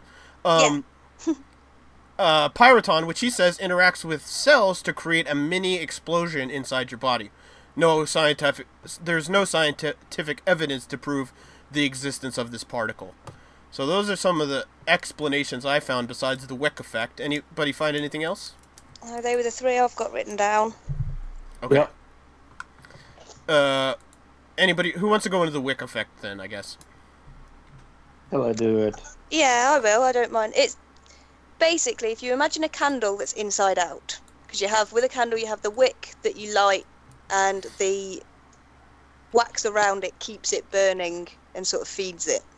Right. With spontaneous human combustion and the, the wick effect, it's basically your clothes and your hair works as the wick on the outside, but as you've got all your fats and your bodily everything, it works as the wax to stop that burning off straight away, and it keeps it burning on a slow burn. Like if you, when um, they're trying to burn down corpses and things in these horror programs that I've watched loads of, you have to keep burning and burning and burning and burning because it only burns so much and then sort of stops. But if you burn a big fat person, they burn for ages and ages on like a long slow burn. Right, and the clothes would act like the wick of the candle, uh, which is why they call it the wick effect. So it would be like a reverse candle where the wick is surrounding the wax on the outside. Um, which I guess you could make a candle like that if you wanted to, but uh, It'd be weird. this this is the actual uh, decided upon reasoning by most of the scientific community as to why these things happen is the wick effect. It's the agreed upon way that these things happen. Um, Yeah, it's I the one that they've all, all the scientists have kind of gone, yeah, that makes sense. None of the other ones really make sense. That one actually makes sense. That one could be possible. There's been lots of tests on it as well. You know, uh, trying it out with pig carcasses and things. oh, I, I did not see this. Uh, what did they conclude that it, it worked? I think it depends on a whole bunch of factors, but I don't think Right, they could recreate it. every time. Yeah. No. Okay. Well, that would make sense for the uh, the scenario as well, uh, and why it would be so rare. Uh, Mm-hmm. Is you would just have to have the perfect set of circumstances for it to happen. Uh, but to me, as a, I guess a layman, those three things almost all as um, as uh, easily could all easily be just as good of an explanation to me. But I, I don't know what do you guys think from those ones? What what do you think one's more easily explainable or less? I mean, the Wick effect to me is not really that uh, hard scientific proof. No. Yeah, it's more. It's just a theory. I've I found it fascinating because I've never been able to. This obviously I'm not a scientist, but with anything that I've read, I've not been able to decide whether I think that that theory's right or not. Because there's lots of there's loads of documentaries on this as well, um, especially over here. I don't know if it's just like a really British thing that we're obsessed with it. Because Charles Dickens wrote about it in Bleak House. Right. Um, the, one I- of the well- guys from that died through spontaneous human combustion. It was definitely a um a thing during the Victorian era that people were it was like a fear fear thing in the Victorian era where they were scared of a lot of things then. And this Yeah. is just one of them. And like I said, it may have just all been a propaganda to keep people from becoming uh, drinking too much alcohol. Uh, And it's a good one considering back then everybody had uh, hay mattresses and things, or horsehair mattresses. Oh, that's a good point. Yeah, I, I even saw. Let's see, here it is. Uh, this is the one that I saw that was called that they said was the first known account, but it was from the 1600s. So the one you found, Tilly, is actually before this. But uh, an account of spontaneous human combustion from Danish uh, uh, uh, Thomas Oh, Thomas Bartholomew, uh, in 1663, described a woman in Paris who went up in ashes and smoke while she was sleeping. The straw mattress which she slept on was unmarred by the fire. Um, so that's Which another is the really case early in a one. lot of these. Whatever they're sitting on, standing around. I mean, there's been cases in. Uh, I think the first case I ever read about when I was young, I had this little filofax of strange and unusual occurrences. Mhm. Um, and it was a woman who was in a dance hall, and she was literally in the middle of the dance floor dancing, and just went up in flames, and there was just a scorch mark on the floor, and I think her foot in her shoe, or maybe just her shoe, was left, and everybody else around there was completely fine, um, and you know there was no, no damage to the person that she was dancing with. It was just That's- she went up in flames. That's what I always said. Don't dance. You can get on fire. like we said, for uh, 200 cases in 300 years, really small chances of going to happen. I also saw another uh, account, I believe it was from England, of a guy who he was sitting with his brother, and they were sitting watching TV, and his brother started, uh, at, like saying, "Hey, over here, look at me" or whatever, and then it stopped, and the guy looked over, and his brother was completely silent except flames were like flying out of his mouth at like f- f- like f- two or three feet of flames and then he lit on fire from inside uh, and it happened right next to him. He was just sitting there was one of the bigger cases because somebody was there to actually witness it and everything Yeah, because that's another thing. There's not normally people around because it tends to happen when people are asleep. right There's normally, you know, little old lady was sat in her chair, and you know they found her, and all the rest of it, or they were asleep in bed, or there's a few cases with, um, where is it? Oh no, lost it again now. God damn it. Well, I got something here. One interesting thing that we should point out uh, before everybody goes, listen to these crazy fools. They believe spontaneous combustion is real. well, go and do the research because Well. we've been researching this for a week. That it says right here, no one has ever conclusively proven or disproven the truth of spontaneous human combustion. Most scientists say that there are more likely explanations for the charred remains. Many of the so-called victims were smokers uh, and were later discovered with a cigarette or pipe. Most of them, but not all of them. Numbers of them were believed to have been under the influence of alcohol. Uh, Like we said, that's a kind of attributing factors. A lot of people were drinking or had alcohol in the system at the time. Um, but also, that's kind of a Victorian era scare tactic, possibly. So, could be added in there. Uh, but they're saying got- that that could cause uh, movement restriction because of just being so drunk. Uh, that it would cause them to maybe light their self on fire with a cigarette, and then you'd be so drunk you don't notice you're on fire. I don't even. How do you even get that drunk? I'm not sure. See that but that does happen, but they tend to be able to say that that's what's happened if that's what's happened. If you know what I mean. right. There's because other things would be burned in the house or whatever, or you'd be able to Yeah. find where the fire started from because there would be uh, ignition point. But there, most of these cases, they're saying it because there's no no known ignition source, especially the one that we were talking about from Ireland. Yeah, I found there's another one. Um, this one's a bit of a exception to the rule. It doesn't go like most of them go. Um, in 1938, a 22-year-old woman named Philip Phyllis Newcomb was leaving a dance at the Shire Hall in Chelmsford, England. As she descended the staircase of the hall, her dress suddenly caught fire with no apparent cause. She ran back into the ballroom where she collapsed. Several people rushed to her aid, but she later died in hospital. Although the theory was that Newcomb's dress had been ignited by a cigarette or lit match thrown down the stairwell, no evidence of either was ever found. Coroner L. F. Beckles, a great last name, commented on the incident. From all my experience, I have never come across a case so very mysterious as this. So she didn't even burn up entirely. She just all of a sudden, her dress was on fire, and Do she you collapsed. do you remember us uh, X Files having uh, an episode about this? Look, Yeah, I talked about it last week. yeah, Remember? Yeah. Yeah, yeah, yeah. It's a very good episode. Uh, they did even in that episode they don't come up with like whether it was whether the guy who lit on fire it was or was not because X Files does that a lot. They'll leave it open ended and let you play with it in your mind.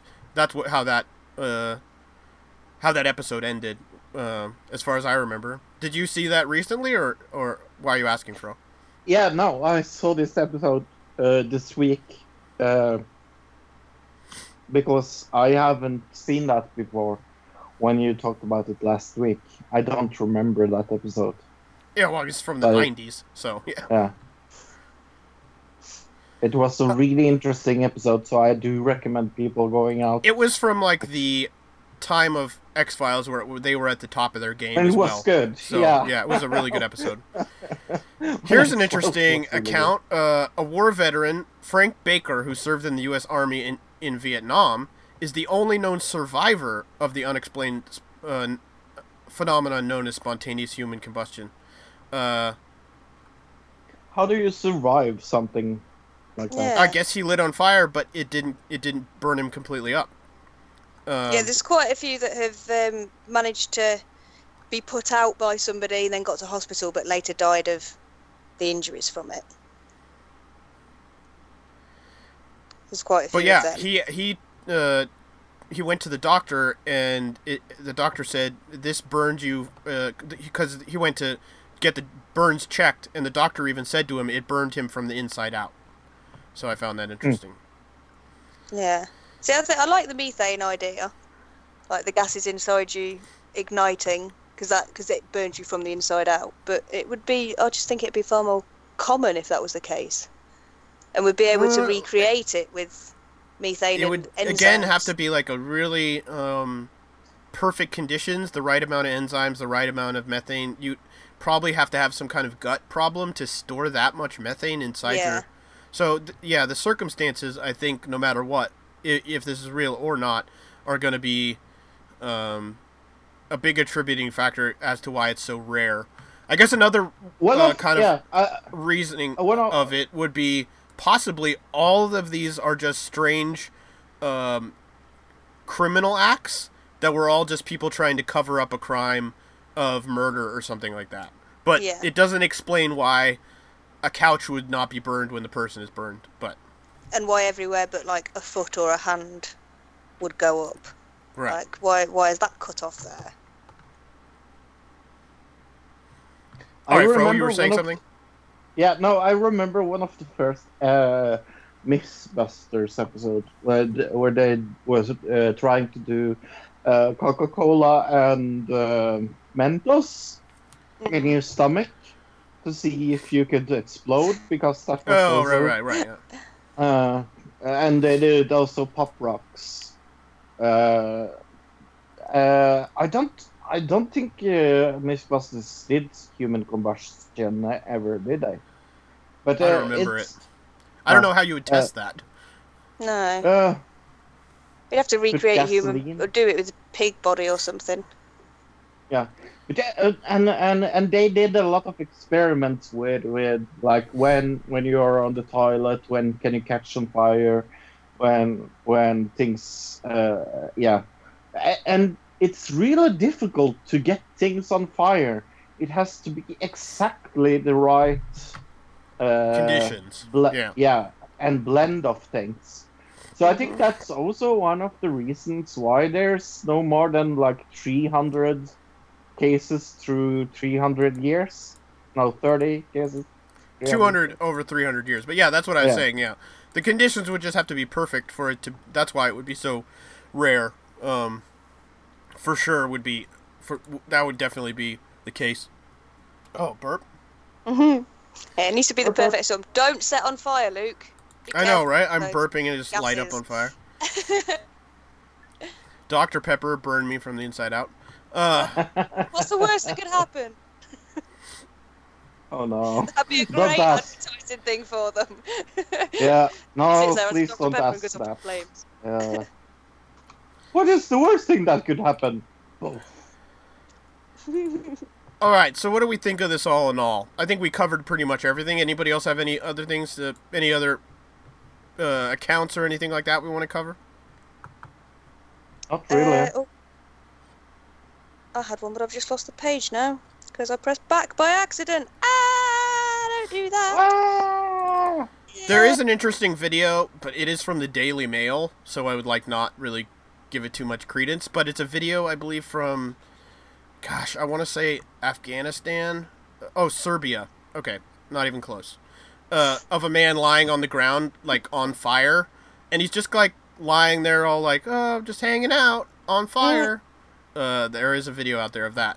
Um, it's not super graphic. It kind of looks like it could just be a stuntman doing a stunt uh, to try to make a viral video, but also it's a little it's just strange video and people were at the time I believe it was even only 2015 were suggesting maybe is this guy is this guy a victim of spontaneous combustion or not? Uh, so yeah, Yeah, or did somebody just set him on fire?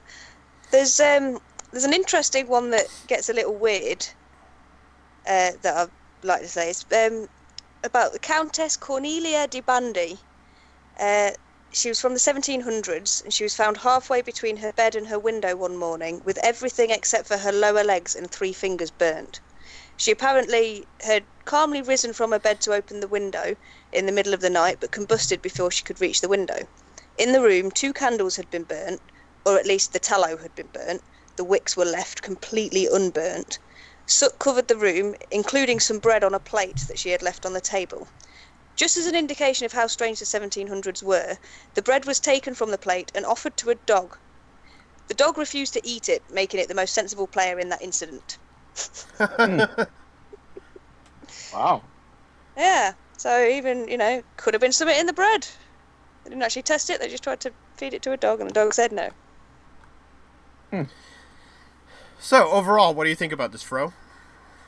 No, I am not sure I believe in human combustion. Uh, I mean, overall, pers- when you did research on it, did you th- think when you went in that it was going to be the likelihood was going to be higher or lower than you than it was once you started doing research? oh, definitely higher. Yeah. I would. I I I thought this was a bigger uh, a happening than it actually is. I, I thought it was like happening maybe uh, one uh, like maybe uh, ten times a year or something, because it's so talked about. I was really really surprised that it was so little cases about this. To be honest. Oh, okay. Well, I I figured that this was uh, I was going to research it. I was going to look into it, and it was going to be like, oh, here's all the reason this happens. We already have figured this out. There's everybody already knows what's going down here. Uh, it's just a big conspiracy theory, whatever this that. And you get into it, and you're like, wow, they don't really have no effing clue. And there are a lot of cases uh, that are cited for this uh, that don't have any any explanation. Um, Mhm. And that made me go, this is actually more likely than I ever thought it was until you do the research. Like you you hear about it and people will joke about it like it's just oh that's not a real thing so let's make a big joke about it. When you do the research you go this is maybe more real than we give it credit for maybe either that or it's totally not real. I, I I'm still I'm halfway between right now um, believing whether it's real or not. What about you Tilly? See, I believe it's real, but I, I'd, I, like you, I'd expected somebody to have figured it out by now. Like, there's enough science Or brains. have something and- better than one theory.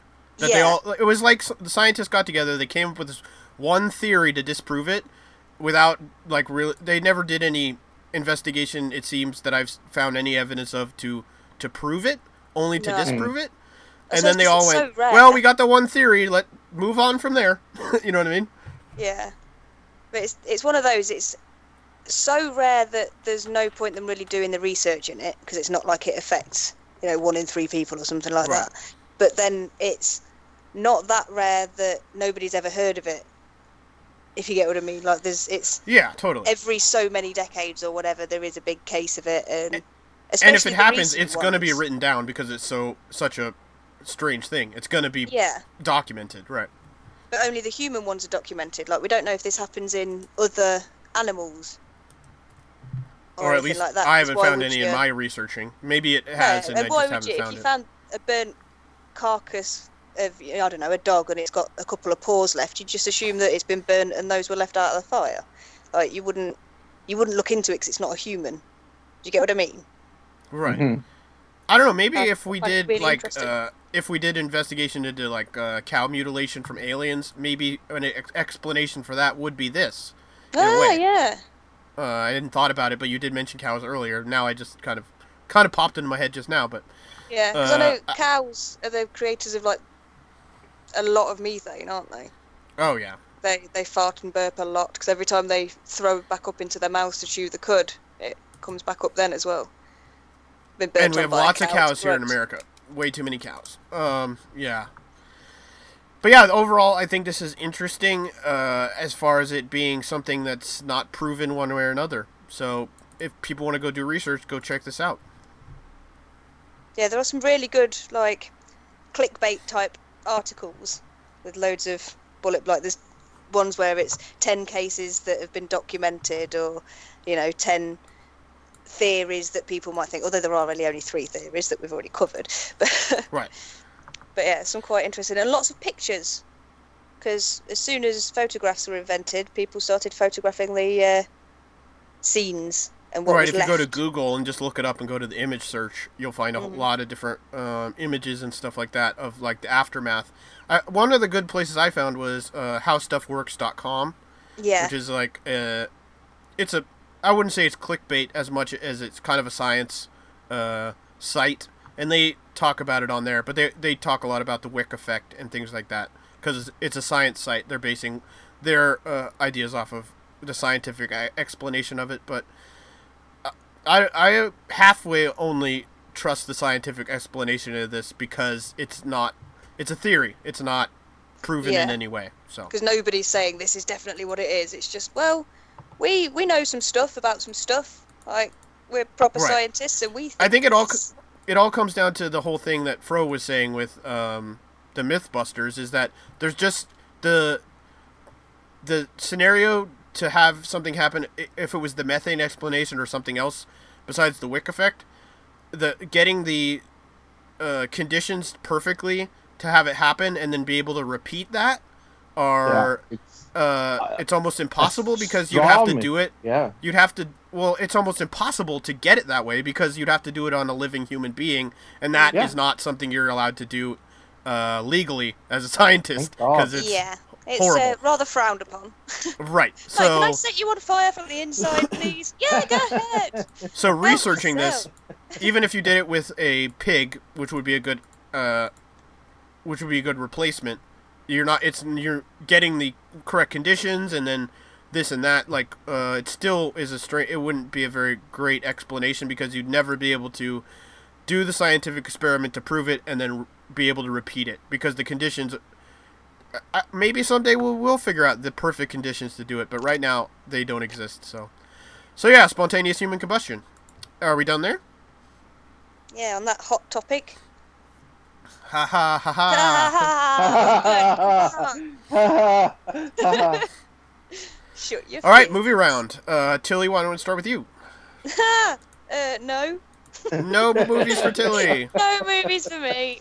You just saw the documentary that you talked about earlier in the TV round, but uh, let's see. I did not see anything but the very final Mystery Science Theater 3000 episode. Uh, it's called At the Earth's Core, uh, which was basically like Journey to the Center of the Earth, except really bad and really silly. Extremely bad. Yeah. And it had a lot of uh, uh, steampunk kind of influence happening there. Uh, so there was a lot of steampunk jokes. There, uh, it was in the top three, maybe maybe top four of the episodes, but I still got to say Yongary is the best one.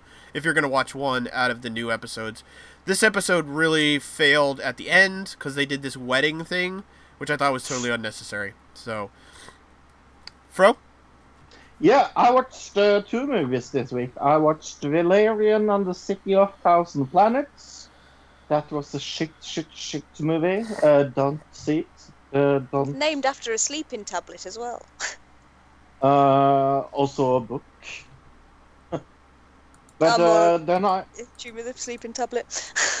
right? Yeah, uh, Valerian but is like I- a root, and the, that they grind up. So yeah, Yeah. It, it is kind of an apt name if it's a boring movie. Uh, but then I saw a movie that Luke wanted to see, and that's why I saw it. I saw Atomic Blonde. Um, oh, how is that? I've actually been interested in that because it's got. James I didn't say It- I wanted to see. I've never even heard of this, so I don't know what you're talking about, Fro. Oh. Fro's like putting words in my mouth. How have you not heard of it and I have? That's weird.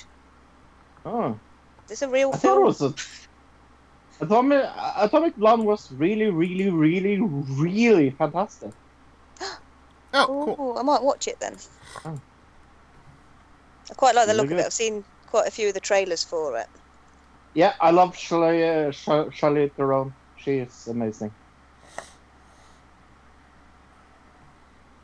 All right, movie round. Uh, let's go into the trailer audio for The Dark Tower. Whoa, so many Weed titles. Road picture? I just saw that. What's Weed Weed? Road. It's probably in Weed, Oh, yeah, California. December. Ah, Ah. shot in the green triangle.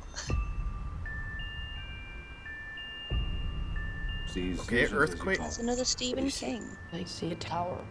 Yeah. Yeah, I uh, love this books. I adore this book. I have had this uh, book uh, uh, on my list for uh, b- uh, movies I hope they make for many, many, many, many years. Stephen King. All right, all right, all right. Matthew McConaughey.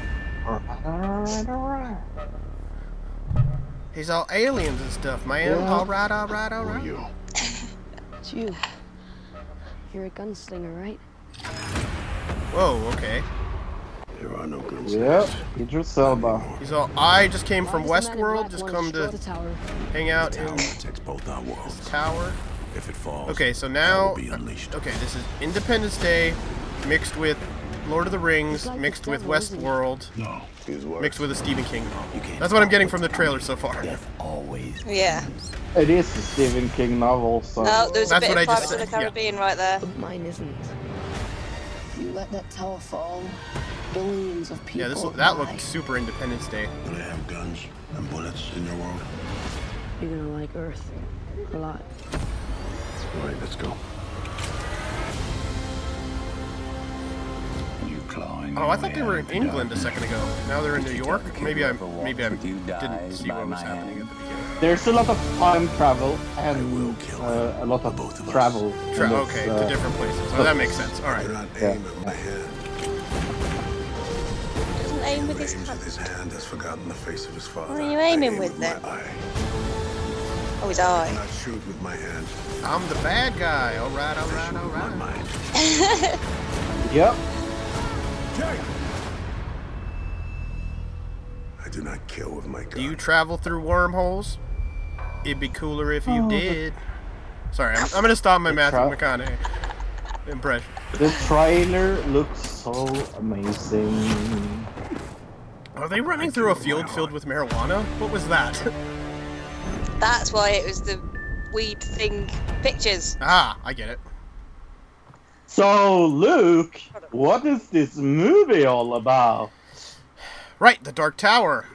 Um, Roland Deschain, I want to say Deschain, the last gunslinger, is locked into an internal battle with Walter O'Dim, also known as the Man in Black. The gunslinger must prevent the Man in Black from toppling the Dark Tower. The keys, uh, the key that holds the universe together. So there's your description. So it's got the Man in Black in there. It's got uh, yeah, it is kind of got Westworld esque things happening, huh? Um, this got six out of ten on IMDb, so not too bad on IMDb. But on Rotten Tomatoes, let me double check this. They didn't like it. 18. I'm seeing eighteen percent. It says that on. Mhm. Okay, Yep. I would. I wanted to double check because it doesn't. That's crazy low. Yeah, eighteen percent. Uh, I mean, we know Stephen King doesn't look like at the most of the. audience score, Luke. We know. Look. I, I did. I. Uh, let me. f- Uh, uh, uh. We know that Stephen King doesn't like most of the movies that are made out of his books. All right, go ahead, Fro. Now the audience score is 61%. Oh, so right where IMDb is. Yep. Yeah. Okay. All right. Uh, why don't you go first, Fro? You got a. Yeah, I have two. Uh, I have two uh, di- different wa- uh, ones. All right, where'd you get them? Uh, from uh, Rotten Tomatoes. All right. Uh, Oh, I wonder if you've got two one- that I've got. two really short ones. Cool. I got Oh, two no. short One ones from too. Hubbard, Hubbard B, uh, that give it sorry, one star and said, walked out after about thirty minutes. Yep, that sounds amazing. All right. And your other one? And uh, then, yeah, uh, then I found another uh, one star from Jeff M. This is a hot mess. Having not read the books, there was very little in the way of expl- uh, expectations for anything that was going on. Only, one can only imagine that a great deal of film must have been editing out very thin plot details. This film gives hints and pieces, but the gunfight dominates a complex story of nothing. so, that are my two reviews. All right. I've got a couple from the Facebook. It did not have a great presence on Facebook, but it wasn't horrible, I guess. But I got a good one and a bad one. Uh, let's do the bad one first. Selena Crockett says, "Absolutely horrible. Went in, uh, I went in open to a different story than the books, and understanding it was going to be something quite different. Uh, something quite different. But this, this was pure shit. Incredibly horrendous movie." And then Caesar Alan Correa says, I thought this movie was really enjoyable and had beautiful theme about the family, the gunslinger. Uh, the gunslinger motto was my favorite part. I wish I uh, wish it had more action scenes. Sure, it wasn't perfect by a long shot, but it isn't the travesty that the critics make it out to be. All right, Tilly. Uh, I got mine from uh, Rotten Tomatoes, and Maria S gave it one star. And I have to say that um, this isn't my opinion. I know people know this isn't my opinion because I'm reading, I'm quoting it, but she's put really, really bad. I had misgivings when they cast Idris Elbow. It's not racism, but it's about with two T's, as in like what you sit on. But it is certainly racial. I would have had the same misgivings if Detta Walker was played by a white actress. I had greater misgivings when I found out that the producer told all fans that did not think a Black Roland was appropriate to F off, but I still went to see it. I shouldn't have. It was a tedious, ugly, and uncomplicated action fantasy. Nothing new and nothing like the books. I don't expect a movie to follow a novel, of course, but I expect to see some of the same spirit. You won't find any here. Let's just say this movie has forgotten the face of its father and turned its back on fans and new audiences alike. I've kind of one a small one going off of the idea that of it being based on the books. It said from Anthony De Silva, the movie was fine. You can't expect 30 years of writing to be squeezed into less than 2 hours. It's impossible, is what he says. So, don't expect it to be like the books, Fro, if you go see it, I guess, but uh, we already knew that. Never ever going to see this movie. Oh, okay. Never. You're like, I'm just going to avoid it completely and just act like it never existed. But it looks Yep. like, from what I've read, it's setting up for a sequel. Uh, so they're going to be making more of Don't these. care. Don't care at all. Luke. I mean, if it was the end of, let's say it's the end of the wo- world.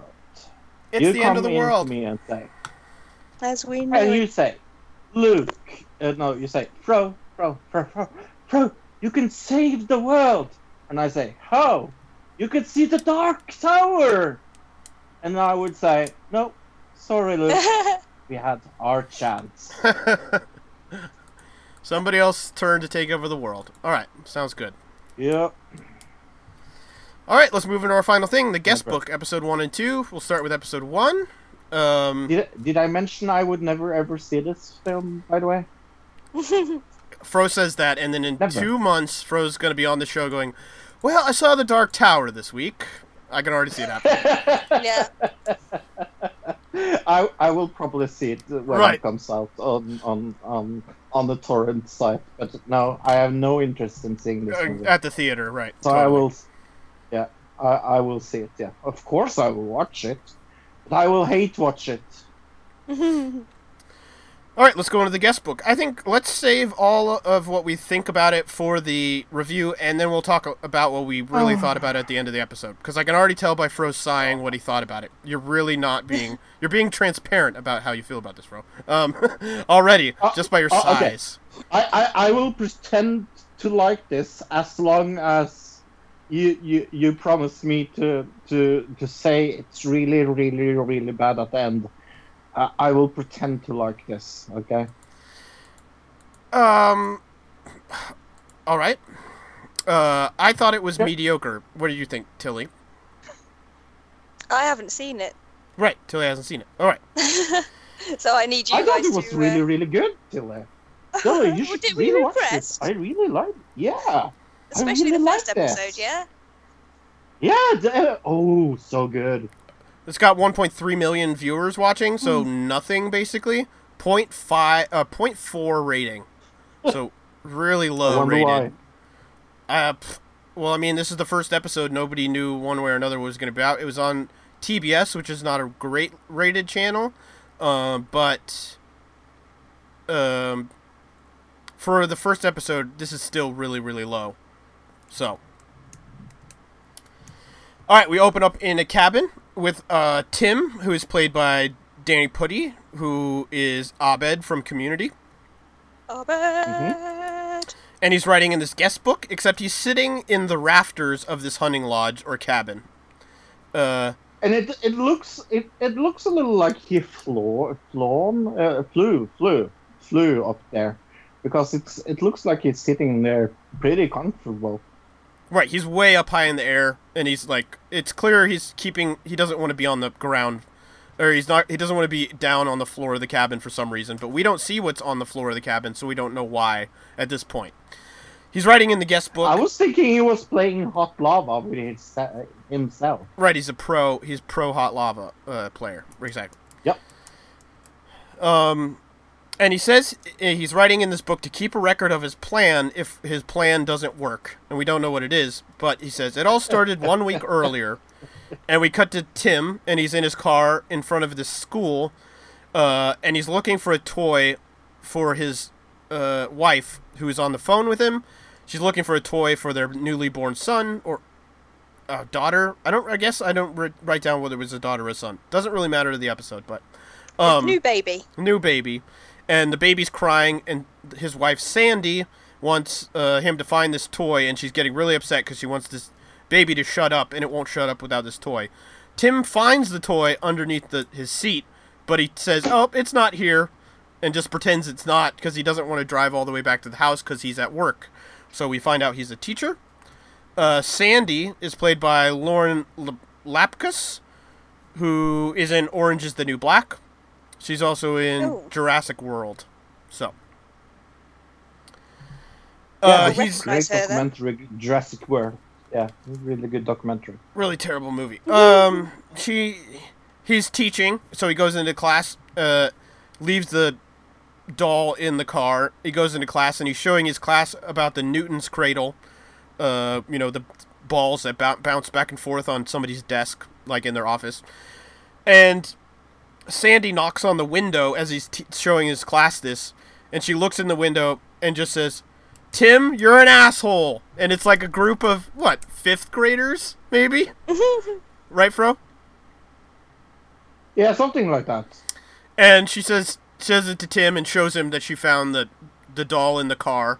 And she looks she looks at looks o- she's outside the window. She looks over at the class and says, "Class, your teacher is an asshole," and just walks away. Which is very funny. Yep. So obviously she is not happy. She's very stressed out uh, from having this new kid, and Tim is maybe not holding up his end of the bargain as far as far as parenting because he's just wants to get away, even to just go to work, is what it seems like from this scene. And uh, she walks away from the window, and Ti Tim turns to the class and says, "You may have a substitute for the next few days." May. Yes. So we go to our intro credits. What did you think about the intro credits, Fro? I liked it. I thought it was pretty bland and plain. I mean, it was just the guest book. It was opening pages, and there were the um. I liked. There yeah, were but different gives an doodles and of what- things. what yeah. yeah. It gives a good idea of of what we are getting. Well, till the second episode where everything goes wrong, but we'll get into that. But uh, it also it introduces all the characters and yes into it. Because, because okay. Can we'll get into we'll I get into it, Fro. what- We'll, we're on the first Okay, episode. We'll okay, get into okay. it in the second one. Okay. I know what you're gonna say. Because so it's already it's already destroyed in episode two, people. right, well, Grr. I'll get into it, but all right, we get our intro credits and uh, we go back with Sa- Sandy and Tim, and they're leaving the house, leaving their baby off, off with their mother, and Tim is doing a voiceover, which is really just him talking in the rafters and writing in the, in the guest book, is what the voiceover is. But Tim's talking about how they just need to get a, a- some alone time away from the baby because Sandy is really stressed out. So we go to the cabin office, is what I'm going to call it, because we're going to see this a lot in this series. And we meet Wilfred, who is the manager of the cabins. And he is hmm. played by Charlie Robinson, who is the clerk from Night Court from the 80s. He's been in a lot of other little TV shows. You will know him because he's been in TV since for 30 years. So he's been in little things here and there, but he's most known for being the clerk in Night Court. Um, Can I just stop you to and to say two sentences about this because uh, here's here's one of the things that I I do like about this uh, show. It has a lot of good actors in it. There's there's uh, there's too many actors in this uh, show to be honest, but uh, there there isn't. Uh, I, I can't point to any actors and say they are not really doing their job. That isn't that is not the problem I have to, with this show. But but uh, there's uh, it it has a community not only because uh, of that it is in the first episode, but it has a kind of like community feeling other than that every single episode of community would would be with other people do you kind of understand what i'm saying to it Yeah. so it's kind I of do. rot- rotating rotating a bunch of good actors Right, but we do have our actors and actresses who are in every episode. So Sandy and Tim are are are focus of this episode, but they're not the they're not in every other episode. Moving on, I would not describe this in any way like Community, but I get I think Fro's just getting that because of Abed, but uh, I would more. that's what i said it's not like community Oh, but okay. it, it, it is it's like community if community had uh, uh, a new plot line every week and it was kind of shifting all the people around and around and around and around Right. Yeah. No, I still wouldn't describe it as that. I would. Uh, it's kind of. I don't know what to compare it to, because I don't think I've ever seen a show that kind of does it this, uh, does this style of storyline writing. Uh, but we'll get into. It's pretty intricate the way they've set up this story. I think is going to be more interesting as we go into later episodes. So, um, right. Sandy and Tim, we find out, haven't had sex since the baby. Uh, and Sandy says it's because it looks like a lasagna down there. And Wilfred mishears her and said, and he says, "Oh, you're looking for Italian food? Uh, we usually get Chinese around here." And he says, "My nephew delivers Chinese food." Uh, so we get that set up for later later on. So we go to the cottage. It's called Froggy Cottage, uh, and it's got little frog things all over it. They go to the cabin, and Tim sees he's like looking out the window, and he's thinking about you know that they've gotten away from the kid, and he's kind of happy that they're out in the mountain air and everything. He opens the window up, like takes a big sniff, and he looks outside and sees uh, a father and son playing catch. You know, like throwing the ball back and forth and he's very you can tell he's very nostalgic he's like oh someday that's going to be me and my kid you know playing catch out out in the out in the woods and then you hear Sandy just scream from the background as this very uh like uh what's a good word for it? Uh it's very Americana scene looking thing. All of a sudden from the background Sandy says, "What the hell are you shitting me right now?" and the kid like turns around the dad who's throwing the ball is like, "Oh my gosh." and runs over to the son. So Tim runs out front and Sandy is really upset because Tim didn't pack her humidifier. And she cusses like she's cussing and talking about I'm not to uh I bet you didn't forget to pack the lube for your balls. And so the whole time she's saying this stuff, the dad who is playing catch with his son has his ears over the top of the son's uh, or his hands over the top of the son's ears and he's like holding it. So you're seeing the scene in the background, but in the foreground is the dad with the, his hands over the kid's ears. And so she goes inside, he un- uncovers the kid's ears and they start playing catch again. And Tim has to apologize to the guy.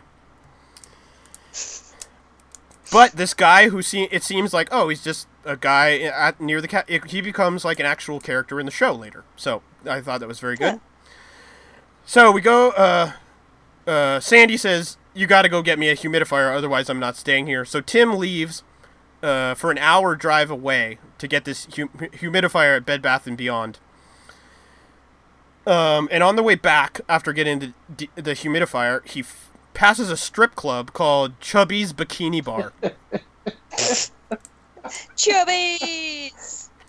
So Oh, he he sees the club. sign Oh and he my sees the lady on the sign and he goes, he like passes it, but then turns around real quick and goes to the, goes to the strip club, and he's like, he basically says it, I, it was out of my control at that point. So in the strip club, we go inside and there's like two strippers like passed out on the seats and one guy like an old guy in a wheelchair, and it's very like not a great looking strip club in any way whatsoever. And there's the bartender behind the bar. One of the strippers. It is the world's uh, worst strip club. Right, definitely. So the bartender wakes up one of the strippers because Tim walks in and she goes up to do a dance. And as she's dancing, uh, Tim gets offered a private lap dance by Tickles, Oh my god. who the only way I can describe it is she's an overweight stripper. She's got some excess excess pounds, Little. but she's a very short lady and she's she got the big boobs. So that's what she's she perks him up, goes over there, wants to give him a private dance.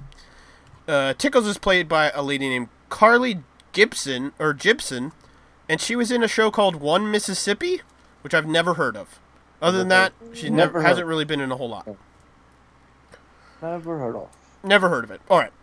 So they go to the VIP room. I put in air quotes, and I'm doing right now, even though you can't see it, mm-hmm. which Oh is just gosh. a broom closet or a supply closet with like a chair in it. and so she starts to stretch, like she's doing like doing leg stretches and arm stretches because she's gonna give him a lap dance. And so he he starts stretching, and you're like, why is he stretching? And then his voiceover Yeah. goes, I just started stretching because I've never had a lap dance and I didn't know what to do, so I just started following her lead. uh, right, and she asked if he likes feet, and he goes, "Yeah, of course I like feet." And then his voiceover says, "I do not know why I said I like feet." and then, so she starts rubbing his her feet like all over him, and there's like some weird feet stuff going on. We cut uh, the light turns on in the closet, and the bartender just walks in as this f- all this feet stuff is happening to get a plunger to unplug to un uh, clog the toilet, and then walks out, turns the light back off as Tim's getting this lap dance. And So- tell her this is so sexy. This is so sexy. It sounds so attractive. It's very funny though, because he's getting his foot stuff and he doesn't even really like feet, and then the guy just walks in, like steps over the stripper as she's doing her stuff to grab a plunger. It's very funny. uh, Tim leaves to go back to the cabin. At, back at the cabin, Tim drives up, and for some reason, the bartender has followed him, and he blackmails Tim, saying that uh, they made a tape of the VIP room session that he uh, just did. So they're blackmailing him, saying, "Oh, I'm going to show this to your wife if you don't give us seven hundred dollars." And Tim tells the bartender that uh, he doesn't have any cash on him, but that uh, he can go into the cabin and take whatever he wants. Uh, I guess it would if you took it out of the cabin, it would just end up on his bill anyways. So he he would be paying it in that way, right? So. So the bartender goes inside and he doesn't find anything that's worth any money, basically. Yeah. Uh, the bartender is played by Lou Wilson, uh, who I'll talk about a little later when we actually kind of get get into him. But um, Sandy walks out and she's kind of drunk now. She's got a bathrobe on. She's got a glass of wine, and she threatens to sh- uh, he threatens to show Sandy the tape if Tim doesn't give him the money. So when he says this, Tim, uh, the bartender's looking at Sandy, and Tim grabs the tape out of his hand and smashes it on the ground. So the bartender says, "Why'd you do that? Uh, why the? I, you shouldn't have done that." And he gets back in the car and says, "I'm coming back with a copy of the tape, and I'm gonna want two thousand dollars when I get back." so Tim goes inside, and he's all nervous now, and he doesn't. He can't tell Sandy, and Sandy, from the bedroom, says, "I made some lasagna." and he goes in there and she's she's got the lingerie on, which I I didn't get the first time I watched it, the lasagna joke, but it got it right the second time around. Yeah, gross. But she says that the the guy when he came into the house, he had looked at her like um, a piece of meat, and Tim doesn't look at her in, in a sexual way anymore, and that turned her on that the guy did that. So they have the sex for the first time in a year, he says, and they kind of do it all over the cabin because it's been a really long time since they've done anything. But this whole time, Tim is also thinking about I need to get Sandy out of here before this guy comes back with his tape. So his plan is he's he wanted to get her out of there, but the sex kind of sidetracked him. As it would if it had been that long. But afterwards, Tim remembers that he has to get her out of the house before the blackmailer comes back. So Sandy's ready to go to bed after all the sex, and she says, "Did you get the humidifier?" And he says, "Yep." So he goes out to get the humidifier, and he- has tap water to put, uh, he has bottled water to put in this humidifier, and he realizes, "Oh, I know how I can get her out of here." So he goes into the room, and he says, "I've got the humidifier, but I drank all the tap water while we were having sex, or the bottled water while we were having sex. But we have tap water we can put in this humidifier." She says, "I can't breathe tap water. What are you crazy?" and she's like, "I- "What is this, Haiti?" Is what she says. So we get a knock on the door, and Sandy answers it. And Tim's really afraid that it's going to be the blackmailer, but Sandy at some point ordered Chinese food. So we get our Chinese food guy that they talked about in earlier in the episode, who is uh, the nephew of the people who own the cabins, Wilfred. Uh, he's played by Eddie Steeples, uh, who's Darnell from My Name Is Earl. I thought I recognised the name from the credits of My Name Is Earl. Right.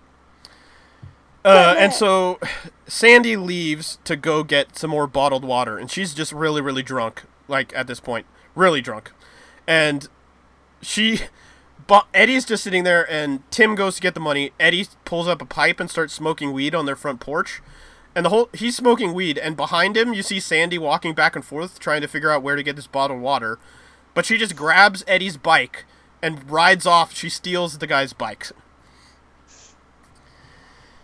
Uh, so Tim searches. Uh, oh right. So Tim pays for the food, and now Sandy's gone, and he knows Tim knows that this blackmailer, the bartender, is going to come back anytime. So Tim searches everywhere for a weapon to fight this guy off, so he can get the tape uh, and smash it again, so he can buy him some more time. So he takes a bowling ball because there's this lamp that's made of a bowling ball, and he gets some rope from a really crappy like owl. Uh, what do you call this mosaic thing? I don't know what to describe it as, Fro. No clue. If it's, is it like a tapestry? Yeah, but it's Is it shaped like an owl, kind of. It's made of rope. Well, he takes this rope and un- uh, he takes the bowling ball and he makes a pendulum or uh, Newton's cradle out of this bowling ball. So we're going back to the beginning of the episode as far as the Newton's cradle. And his plan is he wants to swing it from the rafters. So that's why he's up in the rafters at the beginning of the episode. He's going to take this bowling ball, swing it into the guy's nuts as the guy walks through the door, and c- catch him off guard, grab the tape, and smash it again uh, to buy him some more time, like I said. So he wants to home alone him. Exactly. That's what I thought he was going to say in the Oh, yeah. episode. I was like, this is total home alone. So he's up in the rafters. He's writing in in the uh, book, and he's basically saying, "I'm just writing in this guest book in case he kills me. Uh, if my plan goes wrong, you'll have evidence to say, oh, uh, this is actually what happened." Um. So up in the rafters, he uh, s- oh, the guy uh, walks in up in the rafters. Tim's ready to throw the bowling ball. He lets it go, and the guy looks down and he sees the white uh, Sandy who had she had a what do you mouth guard for grinding your teeth when you're sleeping. She had spit it out at Tim earlier in the episode. The uh, bartender sees it. He bends down, and instead of hitting him in the nuts, the bowling ball hits him right in the top of the head, like sending him out the door, out onto the front porch. Tim thinks this guy's dead, of course. Uh, but he checks uh, his heart, and he there's a heartbeat, so the guy's still alive. But so Tim's like, the, guy's still alive. Goes inside, smashes the tape on the floor again. Then Tim drags the guy down the stairs and puts the guy in the trunk of uh, the trunk of his own car, not Tim's car, but the guy's car. So Sandy returns. She's even drunker than she was before and they uh, I, I think it's pretty clear they go in and have more sex but it's the, the next morning sandy and tim leave and as tim's leaving driving past the car that has the guy in the trunk he hits the the button on the guy's car keys to pop the trunk. The trunk pops but the guy uh he hits his head and the trunk recloses itself so Tim thinks he let him go, but the guy's still stuck in there. Um, and then we get our end. We at the end of every episode, I guess we're gonna get a little montage thing. So it's a montage of Eddie, the pizza guy, and he's finding his bike like in the bushes where Sandy, wherever she left it. And Tickles is at the strip club. She's blackmailing some other guy, and we see Wilfred in the cabin uh, manager's office uh, and he finds the strip club online kind of on accident uh, uh, through like pop-ups. And we cut from that we kind of have like a, a band playing at the strip club going over this whole uh, montage. But the station we get this station wagon uh, driving the opposite way of uh, Tim and Tim and Sandy, and they're both going on the same road, so they're passing uh, past each other, and we see the station wagon going towards Froggy Cot- Cottage. So obviously this is going to be our next episode. So I like the way they did that to set up into the next episode. And the station wagon uh, arrives at the cottages, and it's two parents uh, and two younger people. They're not like kids, but they're it's clear that they're all related. The two parents check in at the cabin's office, and we find out that they don't want their son marrying an atheist, and they're willing to do something to stop this. And we're not really sure what it is, but it seems like they want to murder this lady. Right? Is, your, is that what you thought, Fro? Yeah, I was thinking, oh my god, they are going to kill her in the last, in the next episode. Right. And that is the end of this episode. Um, I like the way they move from one episode to the other, uh, and they keep a constant story going. Uh, what do you think about that, Fro?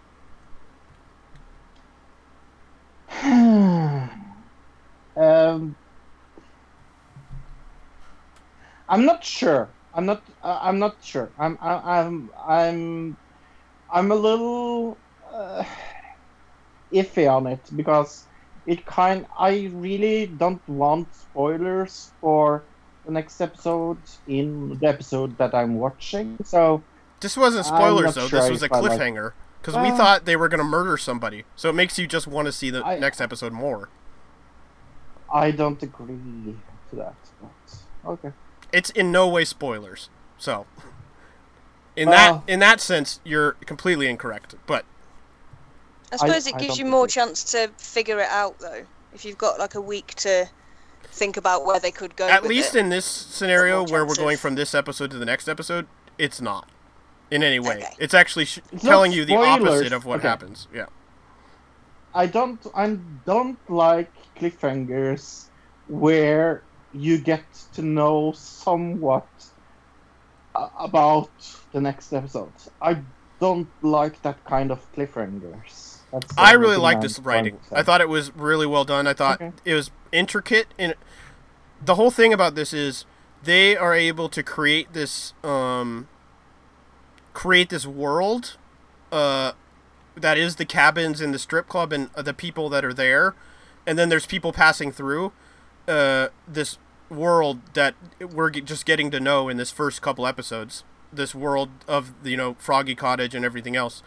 And the ending bits are just a, a transition from one story to the other. That's all they are.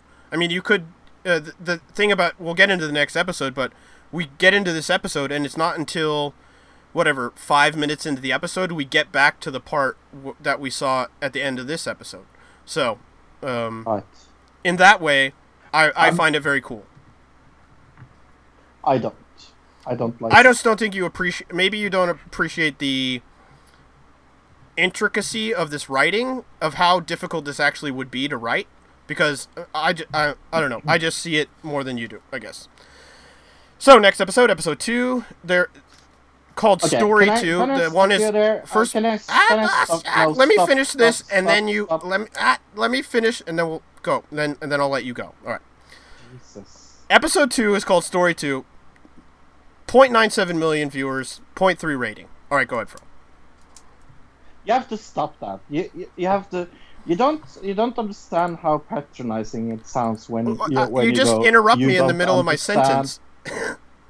You, you when you say when you say you don't un, understand how intricate it it uh, this is. I said appreciate. is. No, you said um, you don't understand how intricate it is. I understand pretty much what they're trying to do. I don't like what they're trying to do. You have to stop saying that I don't understand it because I understand it. I just don't like it. Sure. All right. Um, where were we? Right, beginning of episode two, which this beginning part was really weird. What did you? I didn't like this. I I was confused by this beginning part, Fro. Yep. Uh, it seemed like to me it. it was supposed to be a week later. Like there wasn't supposed to be two episodes on one day. Is that what you got from the very beginning of this, Fro? Yep. Because we open inside of a con- uh, inside of a vending machine, and we're looking outside of the vending machine at these two people, uh, who look like coworkers. They're on break, and one person tells the other person that they saw that this show last week, uh, and they describe the show we're watching right now. Mhm. So it really didn't make sense that it was on the same day. Does that make sense? Mm-hmm. So it's very meta, I guess is my point. Uh, except it has nothing to do with the rest of the episode. This I really didn't like, but it could have been better if it was Yeah. a week later. You know what I mean? Uh, yeah, yeah. Uh, that's that's. I, I I kind of felt like they didn't decide to show two episodes uh, on the same day before they recorded this. It really, yeah, it seemed like maybe a last minute decision for whatever reason, but Yes. they didn't cut Yeah. this part out. Uh, so it really was very strange. But then we get our intro Mhm. credits.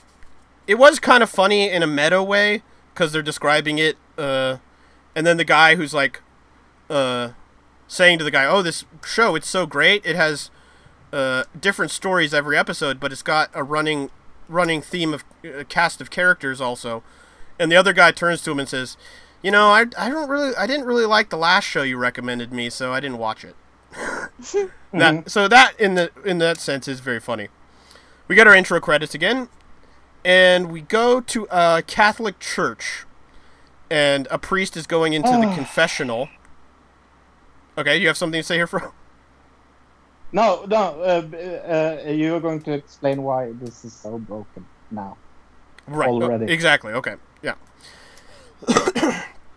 uh, the priest enter. He goes into the confessional, and on the seat is a sandwich with like some grapes and whatever apple juice. Looks like a kid's lunch. And the priest instantly knows that this is who this is because I guess maybe she always leaves him a snack, maybe. But Mhm. he knows this is Jill, so he says, "Jill, is that you?" And it's the mother from the end of the last episode that we saw, like the cliffhanger, and she's she starts telling a story to the priest. All right, go ahead right here, Fro. This is where you. Did you uh, did you hear what he said, uh, Tilly? What? Which? Where? She is telling the story to the priest. Yeah. She's not What? writing it in the guest book. She Oh, is right, not okay. writing this down in the Oh. guest book. The name of the show is the guest book. Fuck. How the fuck does this get into the guest book? Yeah, that is Yeah. a bit weird. I don't know. Maybe she also wrote it It's in the not guest book, but they it don't is ever point it. Non. Yeah, nonsensical. Yeah, They don't. e- it's nonsensical. It's stupid. It's broken after one episode. and it would have been This so easy. nothing to do with the guest book. It would have been so easy to fix if they just would have showed her writing this also down in the guest book Yes. in the episode. But they didn't But ever they do that. They that. sh- they even show her re- reading. They show her later in this reading Tim's entry in the guest book, but never writing down Yeah. something in the guest book. So, in that way, it breaks the whole premise of the show. Uh, but you I, know I what I think? Luke? I'm gonna chalk that up to bad I editing. think- That at some point they did have her writing down stuff in the guest book, and it got cut. That's what I'm gonna chalk it up to. Do you know what I think it's going to be? And I can bet you five dollars this is going to happen. We're going to have an episode where the priest is the main character. Oh, I don't think so. Why not? Oh, we've got a bet on. Why would I? I don't know why it would be that. Because that would be a throwback, and that's wh- uh, how how. That's how it got into the guest book got because the priest writes it. yeah. Ah, Yeah. makes sense. Oh, I see what you're saying. I, I mean, that's possible, I suppose. Uh, it, when you put it that Why way. not? I I mean, it's Yeah. possible. It just there's just no indication of that. That's like you're just like you're you're again you're coming up with like a uh, solution to it where we weren't actually Yes, given yeah. one. You're coming up with your own. Yeah, I understand that. Sure. Right. All right. Well, um, right. So That could be an explanation. I mean, I don't think that's going to ha- I. I I really don't think the priest is going to be a running storyline. Like he, I don't think he's going to go to the cabin. But yeah, who knows? Uh, maybe in next episode, what will happen is whoever is the next story will look at the guest book and go, "This lady wrote down this weird story about her atheist uh, daughter-in-law." You know, that could happen. I guess that would be another way to I, explain it. I, oh yeah, definitely. I still don't think it's as good though, because this kind of just breaks it if you're just watching these two episodes. So. I I totally agree. It's still broken, but So, uh, Jill and her husband, we find out, rented a cabin in the woods. Um, because Jill doesn't want an atheist in her house, and her son or her son and her daughter-in-law were going to stay at the house. But she doesn't want a, an atheist in her house. I love that. Oh. Uh, Jill is played by Stockard Channing, who's a, from Grease, and uh, the Stockard Channing show. She's also on The West Wing. She, uh, Yeah. yeah. she's from Grease. That's, Yes, she plays Rizzo Who is in in? Grease. Oh. Okay. I She's know the who bad she is girl. then. Yeah. Yeah. Uh, the father is Jeff. Uh, he's playing played by Holmes Osborne, who was in Donnie Darko, and a lot of different '90s to like even recent TV shows. Um, he's a guy you would have seen, but probably wouldn't be able to place him. yeah. Uh, son. There's loads of those. the son is Ethan, played by Henry Zebrowski, who's just a TV actor in a lot of different stuff, but not as much as most of the stuff in uh, most of the people in the show. And the daughter-in-law is pl- uh, Lynn, and she's played by Mary Lynn Rajopski. Rajoskub. It's Gail the Snail from Al- Always Sunny, and Yay! and she's also the love interest from Punch Drunk Love with Adam Sandler. yeah. Meh. Scale the snail. But they're all in the station wagon from the end of the last episode, driving up to the cabins, and uh, Jill asks Ethan if he's found a church yet where they moved, and of course she she's just saying this because she knows that Lynn is an atheist, and uh, Ethan's like, of course we haven't found a church yet, Mom. Uh, and Jeff has to stop because a the dad has to stop because a bug hit the windshield of his car, and he can't drive with a big bug on the windshield. But he stops right in front of the strip club. Yes. So a very cool callback. I, that's the the thing I like about the writing of the show is they did a good job of like integrating all the characters without some of them being even major characters in any way. Yeah. hmm And making like the locations characters in of, in in and of themselves, like the cabin and the strip club. So uh, we're at the strip club, and Tickles is outside, and Jill sees her and says, uh, "Oh, it's so sad that little girls will drive past this and see that lady in front of this really nice convertible, and think that uh, that's going to be their only way to get their dream car." Uh, so yeah, Jill is the hardcore Catholic lady. Um, right. And so from here we get a really interesting transition. So they drive off, but the camera stays at the strip club. So I like the sim- cinematography here, really well done.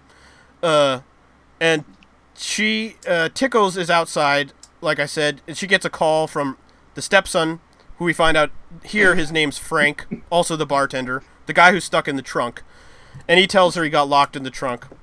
But as before she before she gets the phone call, the stripper is like these gigantic, ridiculous high heels on, right? She's bringing the phone out to her, and she just falls over on the ground like a sack of potatoes. So funny. I like that. So we find out the uh, the stepson of Tickles, the guy, the bartender, his dad died uh, in a train accident. He was hit by a train, and that she's been taking care of this kid, and that the kid basically does uh, all this illegal stuff for her because she's taken care of him his whole life. She says she'll come get him after she's done with her shift. All right, back at the cottage offices, Wilfred looks up uh, on the computer how to spice up my marriage. So uh, we're going. This is right before we saw what happened at the end of the last episode because he clicks on the link to the strip club and he gets a pop up, and so right here is where we're we're back at the end of the last episode. Um, This is one of the reasons why I like this episode better than the last episode. uh, because of the way they kind of weaved it all together. Yeah. And I think we're going to get a lot more of that in the future. And I think that's what I really like about this, at least the writing, is that that whole thing that um, the intricacy of how they weave stuff together without some of it even really being a big deal, like later in the hospital, Fro. Yeah. Um, So they get the key to Froggy Cottage. They go to the cottage, and Jill grabs the the Ethan and Lynn's bags before they can go to their bedroom and puts them in separate bedrooms because she doesn't want them to sleep in the same bed. and they all go to bed, and Ethan just goes with sleeping in the other room. And Lynn says, "You know you're a big wussy." She doesn't actually say that, but and he's like, "Yes, I know." Uh, Ethan, uh, we find out sleeps with a sleep apnea apnea machine, like a really big loud one. Uh, so he doesn't wake up when Jill and Jeff Jeff's alarm goes off at 2:45 a.m. Uh, so Jill wakes up and turns to Jeff and says, "It's time, Jeff." And they go into Lynn's room and they drug her with some kind of, you know, they stick her with a needle and drug her, make her pass out, and they put a pillowcase over her head. So even up to this point, Aw. were you like, "Oh, they're gonna murder this lady," right, Fro? Yep, yep. Can I have a guess at something? Sure. Do they Mhm. baptize her? Yes. So Ah. they carry her outside uh, uh, into the backyard. The same time as Tickles is in the front of the of the cottage, driving up to release Frank from the car tr- from the trunk of the car. Um, and here we find out that their whole reason is Jeff and Jill want to baptize Lynn in her sleep.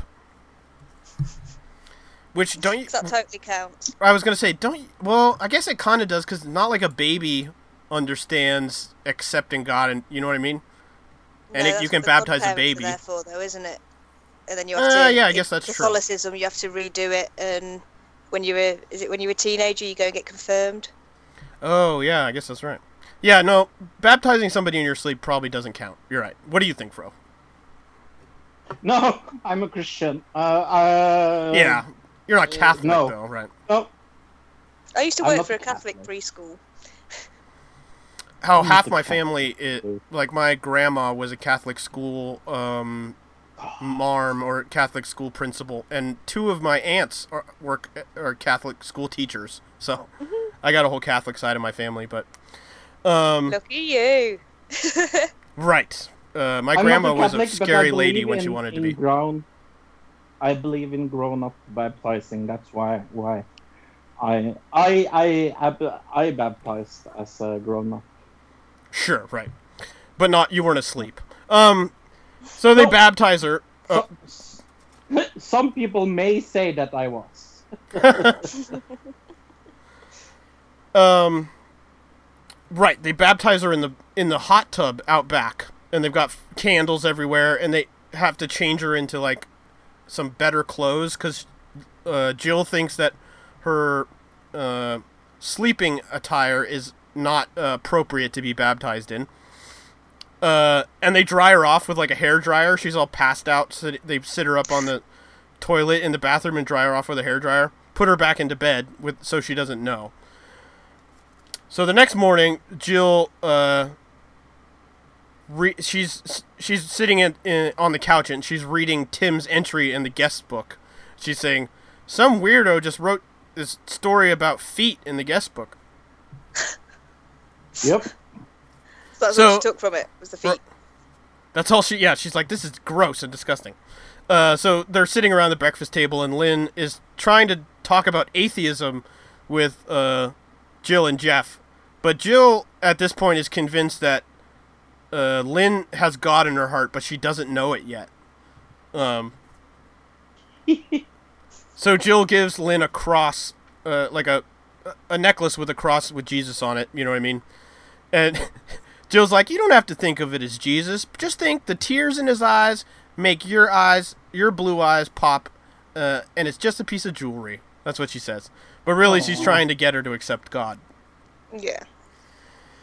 So later on in the day, Lynn shows, she goes, it, have, have you guys gotten any bug bites? And she shows her leg, and there's like this huge pussy thing where Jill had stuck her with the needle, uh, is now super infected, uh, and looks really bad. So Jill, Jill and Jeff are like, oh no, and they're like, oh yeah, no, it's a just a bug bite. Uh, we, yep. so that she night, really wants to go to the hospital. What's the point?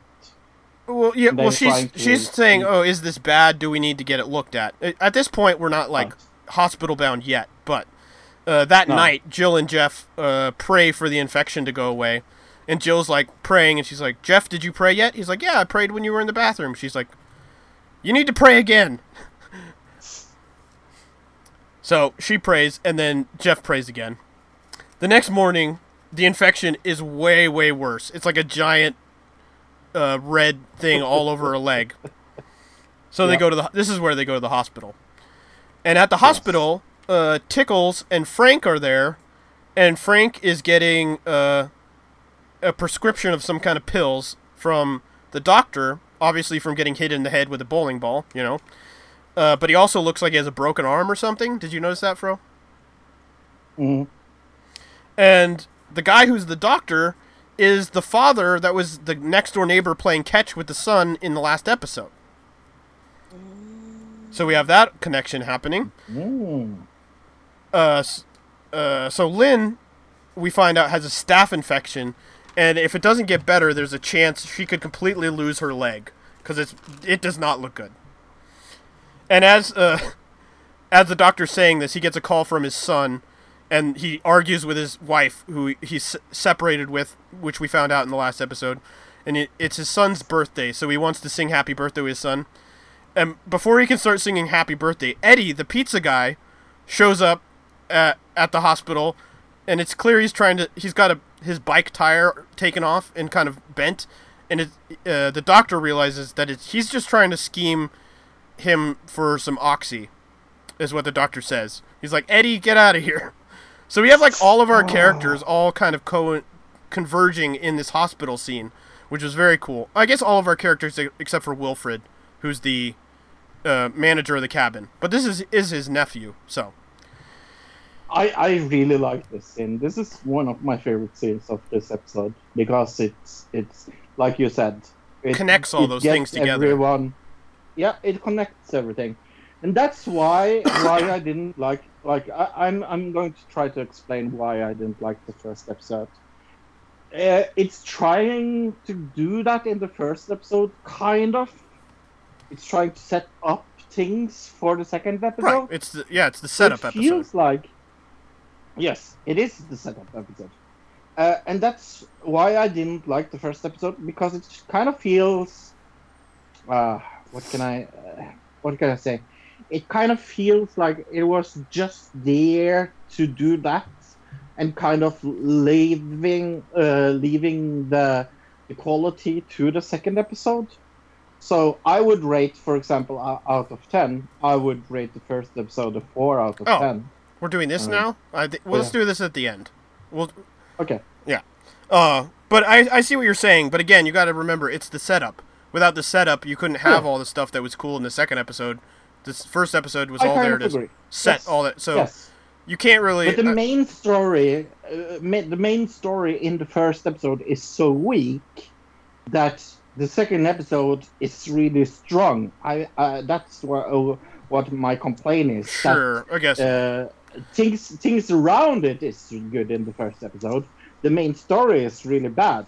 The main story in the second episode is so strong, so everything around it gets really good as well. That's All right. I mean, I. I maybe that's the difference for me is like I thought these were almost on par, but I'll agree that the story in the second one was definitely stronger than the first one. But I thought the first one was also pretty funny. So, I mean, we got to remember it's all comedy. Uh, so oh yeah, definitely. so we're back at the cabin, and Jill, uh, Lynn is still at the hospital. Jill is really mad at God for letting Lynn, Lynn's, Lynn's leg get so infected because Jill had been praying so much. Pray. yeah. So Jill's talking to God and telling, uh, also talking to Jeff, saying, "How could this happen? Like, we, it, why is he forsaking me, basically?" And the whole time she's saying this, we realize Ethan was standing behind her the whole time, so he heard everything she said. So Ethan gets mad at this because, of course, because he uh, is upset, obviously, that they drugged his, I guess, fiance or a girlfriend, and. And But he here said- I lose respect for the rest of the episode. And this, uh, I am now going to try to explain why I didn't like this ep- episode at all. Because up to now, I find this hilarious. Up to now, I understand what they're going to. But him accepting and keeping this a secret for his girlfriend I, is yeah. so annoying. We hadn't gotten there yet, Fro. But yes, uh, Oh. he says that. Um, let's see, where was I? Right. He he he's talking to his parents, saying, uh, what was he talking about? Oh, right, that um, he, uh, Lynn hadn't uh, all the things that Jill thought Lynn was doing that showed that she was accepting God, like taking the necklace and then uh, saying that there's a possibility God could exist, but she's still an atheist. All those things were because Ethan had made a deal with her to um, to uh, to uh, either agree or just like get along with his mother. Yeah. And the deal was that uh, he would go down on her one uh, once or four times for every time she did once. That was the deal they had. And he tells this to his parents because they like force it out of him. And his mother goes, "Why did you tell us this?" And he said, "You made me tell you that." And she said, and she says, "You shouldn't have told us that. Still, you knew you what it was. I didn't want to know what it was. You should have known I didn't want to know what it was." And then Jill looks up at the sky and goes, "You knew what it was. Why did you let us tell us let him tell us that?" And she's talking to God at this point. Oh, it's so funny. So here's the part where uh, Ethan says, "I'm mad, but I'm not going to tell Lynn uh, because I don't want to lose her. Because I don't want her, her to leave just because my family is totally nuts, basically." What? What? Because he says he doesn't think he can do any better than her, and that she's uh, the best he's going to do, so he doesn't want to lose her. Broken alert. Wee, wee, I didn't mind this alert. at all. I thought it was just the standard like sitcom premise. You know what I mean? Like if you- yeah, Oh, so stupid. I didn't mind it.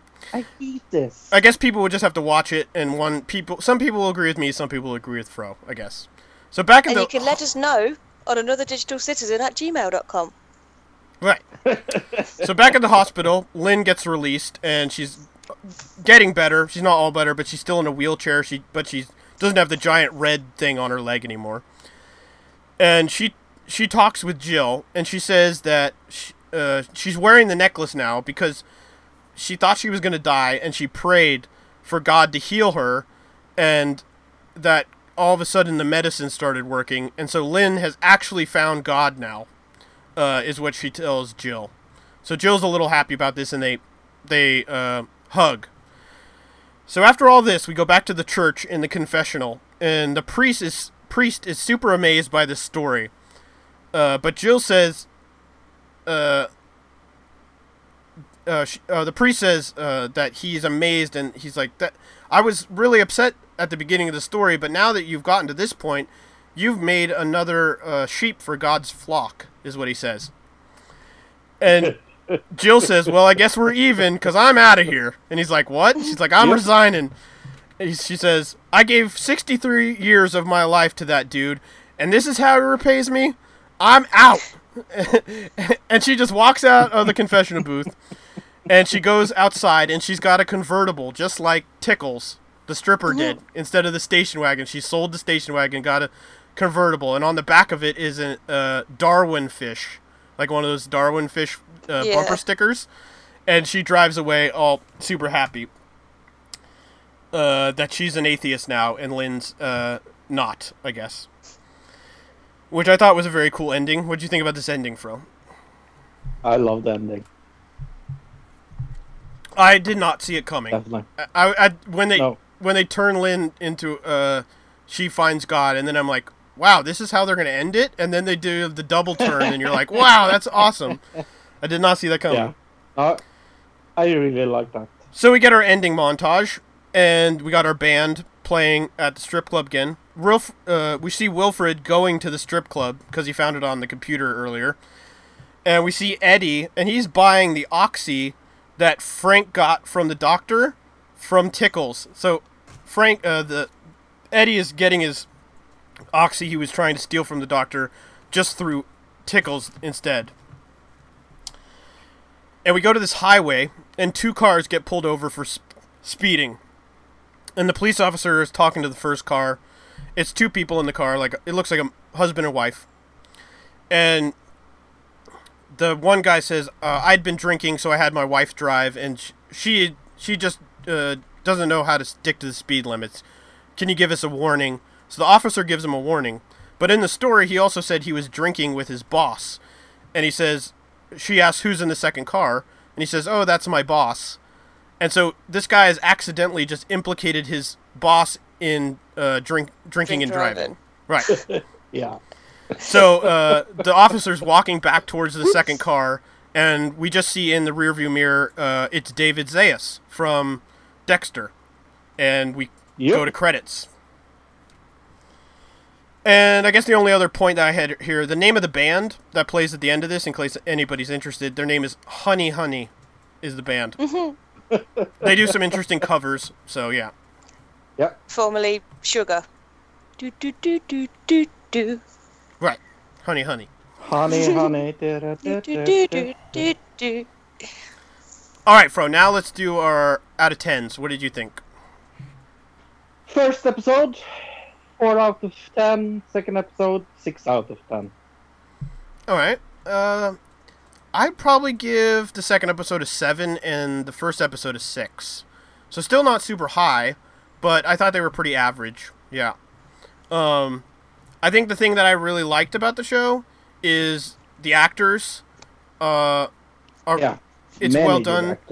Um, I, there's a lot of good comedy in here, a lot of funny stuff, but it's like, it's not American humor. I would call it's drier British, like British or Canadian dry humor, kind of. You know what I mean, Fro Oh yeah. Um, so Definitely. that that I don't think a lot of the comedy could even co- come through with me doing a review like this, just because of the way it is. Yeah. Um, I really like the story, the intricacy of the way it's written. It- to be able to like that hospital scene where, like Fro said, everything all kind of uh, comes together and all the characters are kind of in one place, including the doctor who is the guy who was playing football with the kid in the other episode. It's clear that this whole thing is going to build to where everybody's involved at one point, and I'm kind of that Mhm. makes me look forward to further episodes, I guess. Um, and then let's see, what did I not like about it? I guess the fe- there's a feeling about this show that is off-putting, and I can't put my Yeah. finger on it really. Um, I really can't put my finger on what is off-putting about the show. I think it's because the humor is so awkward. There's a very awkward feeling about the show. Yeah. Yeah, it feels really awkward, and that's kind of what I didn't like in the first episode. Right. I think they more or less fixed it in the second. To I think this, uh, the second episode is less awkward, to be honest. But uh, I am deducting some points because of the second episode, because they didn't. It had nothing to do with The guest book, with the right. premise of the show. Uh, I am really I'm I'm looking forward to the next episode to see if there's a uh, there is an entry from this. Uh, Sure, yeah.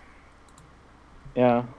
I, I So, the other thing I really like about this whole thing is it really inserts you into this world of the cabins and this little town and how it, it sticks with those characters in this little town and it does a good job of putting you there and making you feel like you're part of this little community uh, and you're just seeing it through the eyes of different people passing through um, that's probably one of my favorite things about it but the awkwardness is it's off-putting i'm not going to disagree Oh, yeah. on that Definitely. uh, and I definitely agree with Fro that the guest book thing from the second episode not being as involved is really broken. Uh, The Mhm. minute she was talking to the priest, and that's what this whole thing was based off of, that's super broken. I don't know why they would do that, or uh, especially since it's the second episode. You know what I mean? Like, Yeah. wow. Uh, So but weird. having the atheist Catholic storyline, just because it's me and I'm an atheist, definitely made me like it more. But that's just me. That doesn't have anything to do with everybody else. So, uh, No, anything and, else, and, Fro? and that's why I'm giving it a six out of ten. Uh, I, I, I, I, I, I think six of, out of ten is a fair rating. Uh, I like this episode Right, because I'm just above Christian average. I- Right. Yeah, yeah. And and and see what some Christians do to make other people Christians are kind of funny. Or just this lady clearly is like believes something. Yeah, she believes that God is like actually a, a being on that's looking down and like at one point she says to him, uh, "I don't want you to get with this atheist girl because God isn't go- isn't going to be paying attention to you and your heathenist babies." Is what they said. Oh. So yeah, uh, Yeah, so- overall, would you recommend this to people, Fro, or not? Mm, ooh, that is That's a hard question, even for me. But go ahead first. that is a hard one. Uh, no. I think I would have to tailor this to who I was talking to about it. Yeah. Um, because not a lot of people like that dry kind of humor. Uh, it's a very acquired taste. I'd say if you like but in the the same way, I, I can't wait. I can't wait to do this on the show. This is such a perfect uh, show for this show. Right. And again, like I said It earlier, is- I don't know if my review even puts across some of the comedy as well as it did in the show. Definitely, like it's hard to like that awkward, dry humor is hard to like describe. So This is why I struggle so much trying to explain my British comedies that are hilarious, but whenever I try to describe them, it just does not. It just falls flat.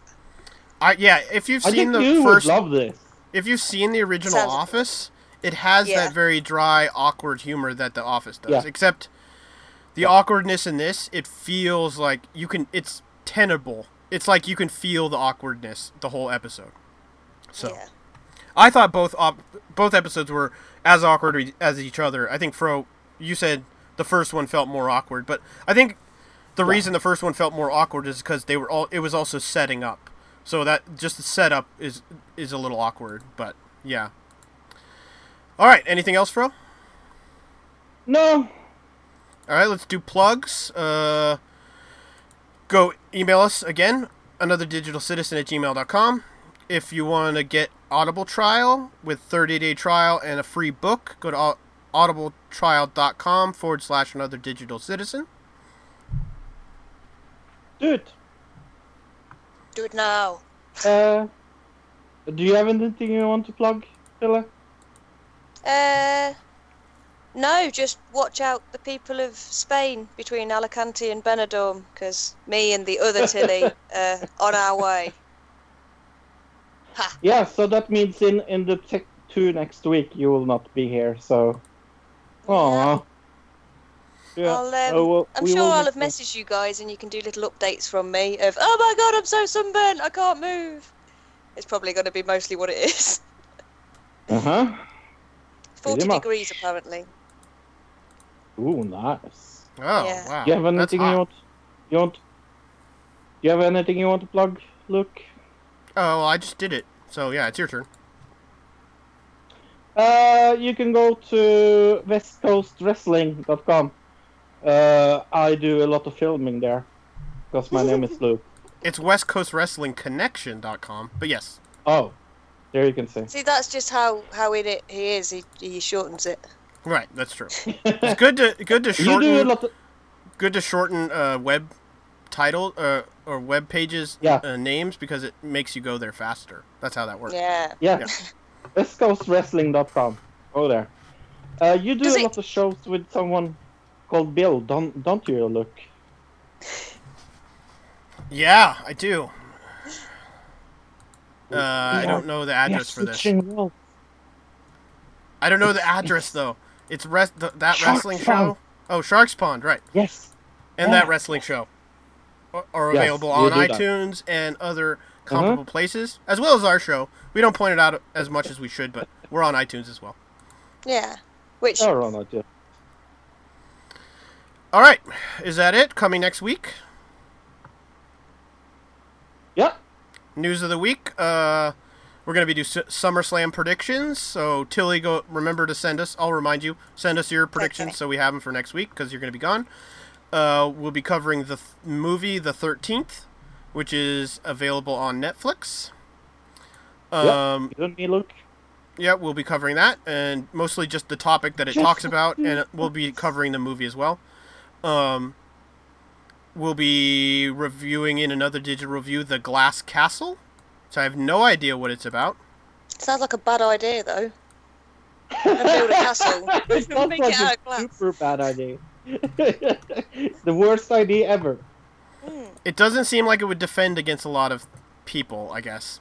No, Uh, I guess this is based off of a 2005 memoir by Jeannette Walls. So, yes, I have no Yeah. idea. uh, last thing we're going to do is the guest book episode 3. So that will be next week. Yep.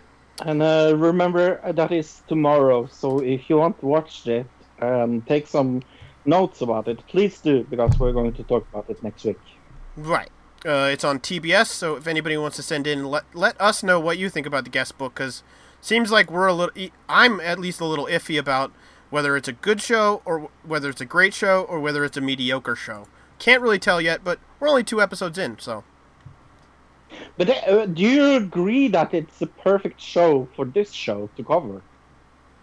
I mean it works really great for our purposes, yeah, because it's different Oh, every yeah. time, and it's the right length. We did two episodes this week, so next week we're gonna do one episode. It's gonna be a lot shorter of a review, but um, I enjoy that because I'll have to take less notes. So yeah. Yay! I did have a problem going from uh, Big Brother to writing the fir- notes for the first episode, I found myself writing notes the same way I would Big Brother, and writing it for a fictional show is like completely different. So halfway through my notes, it like changes to a totally different style of notes. But Oh, that's funny.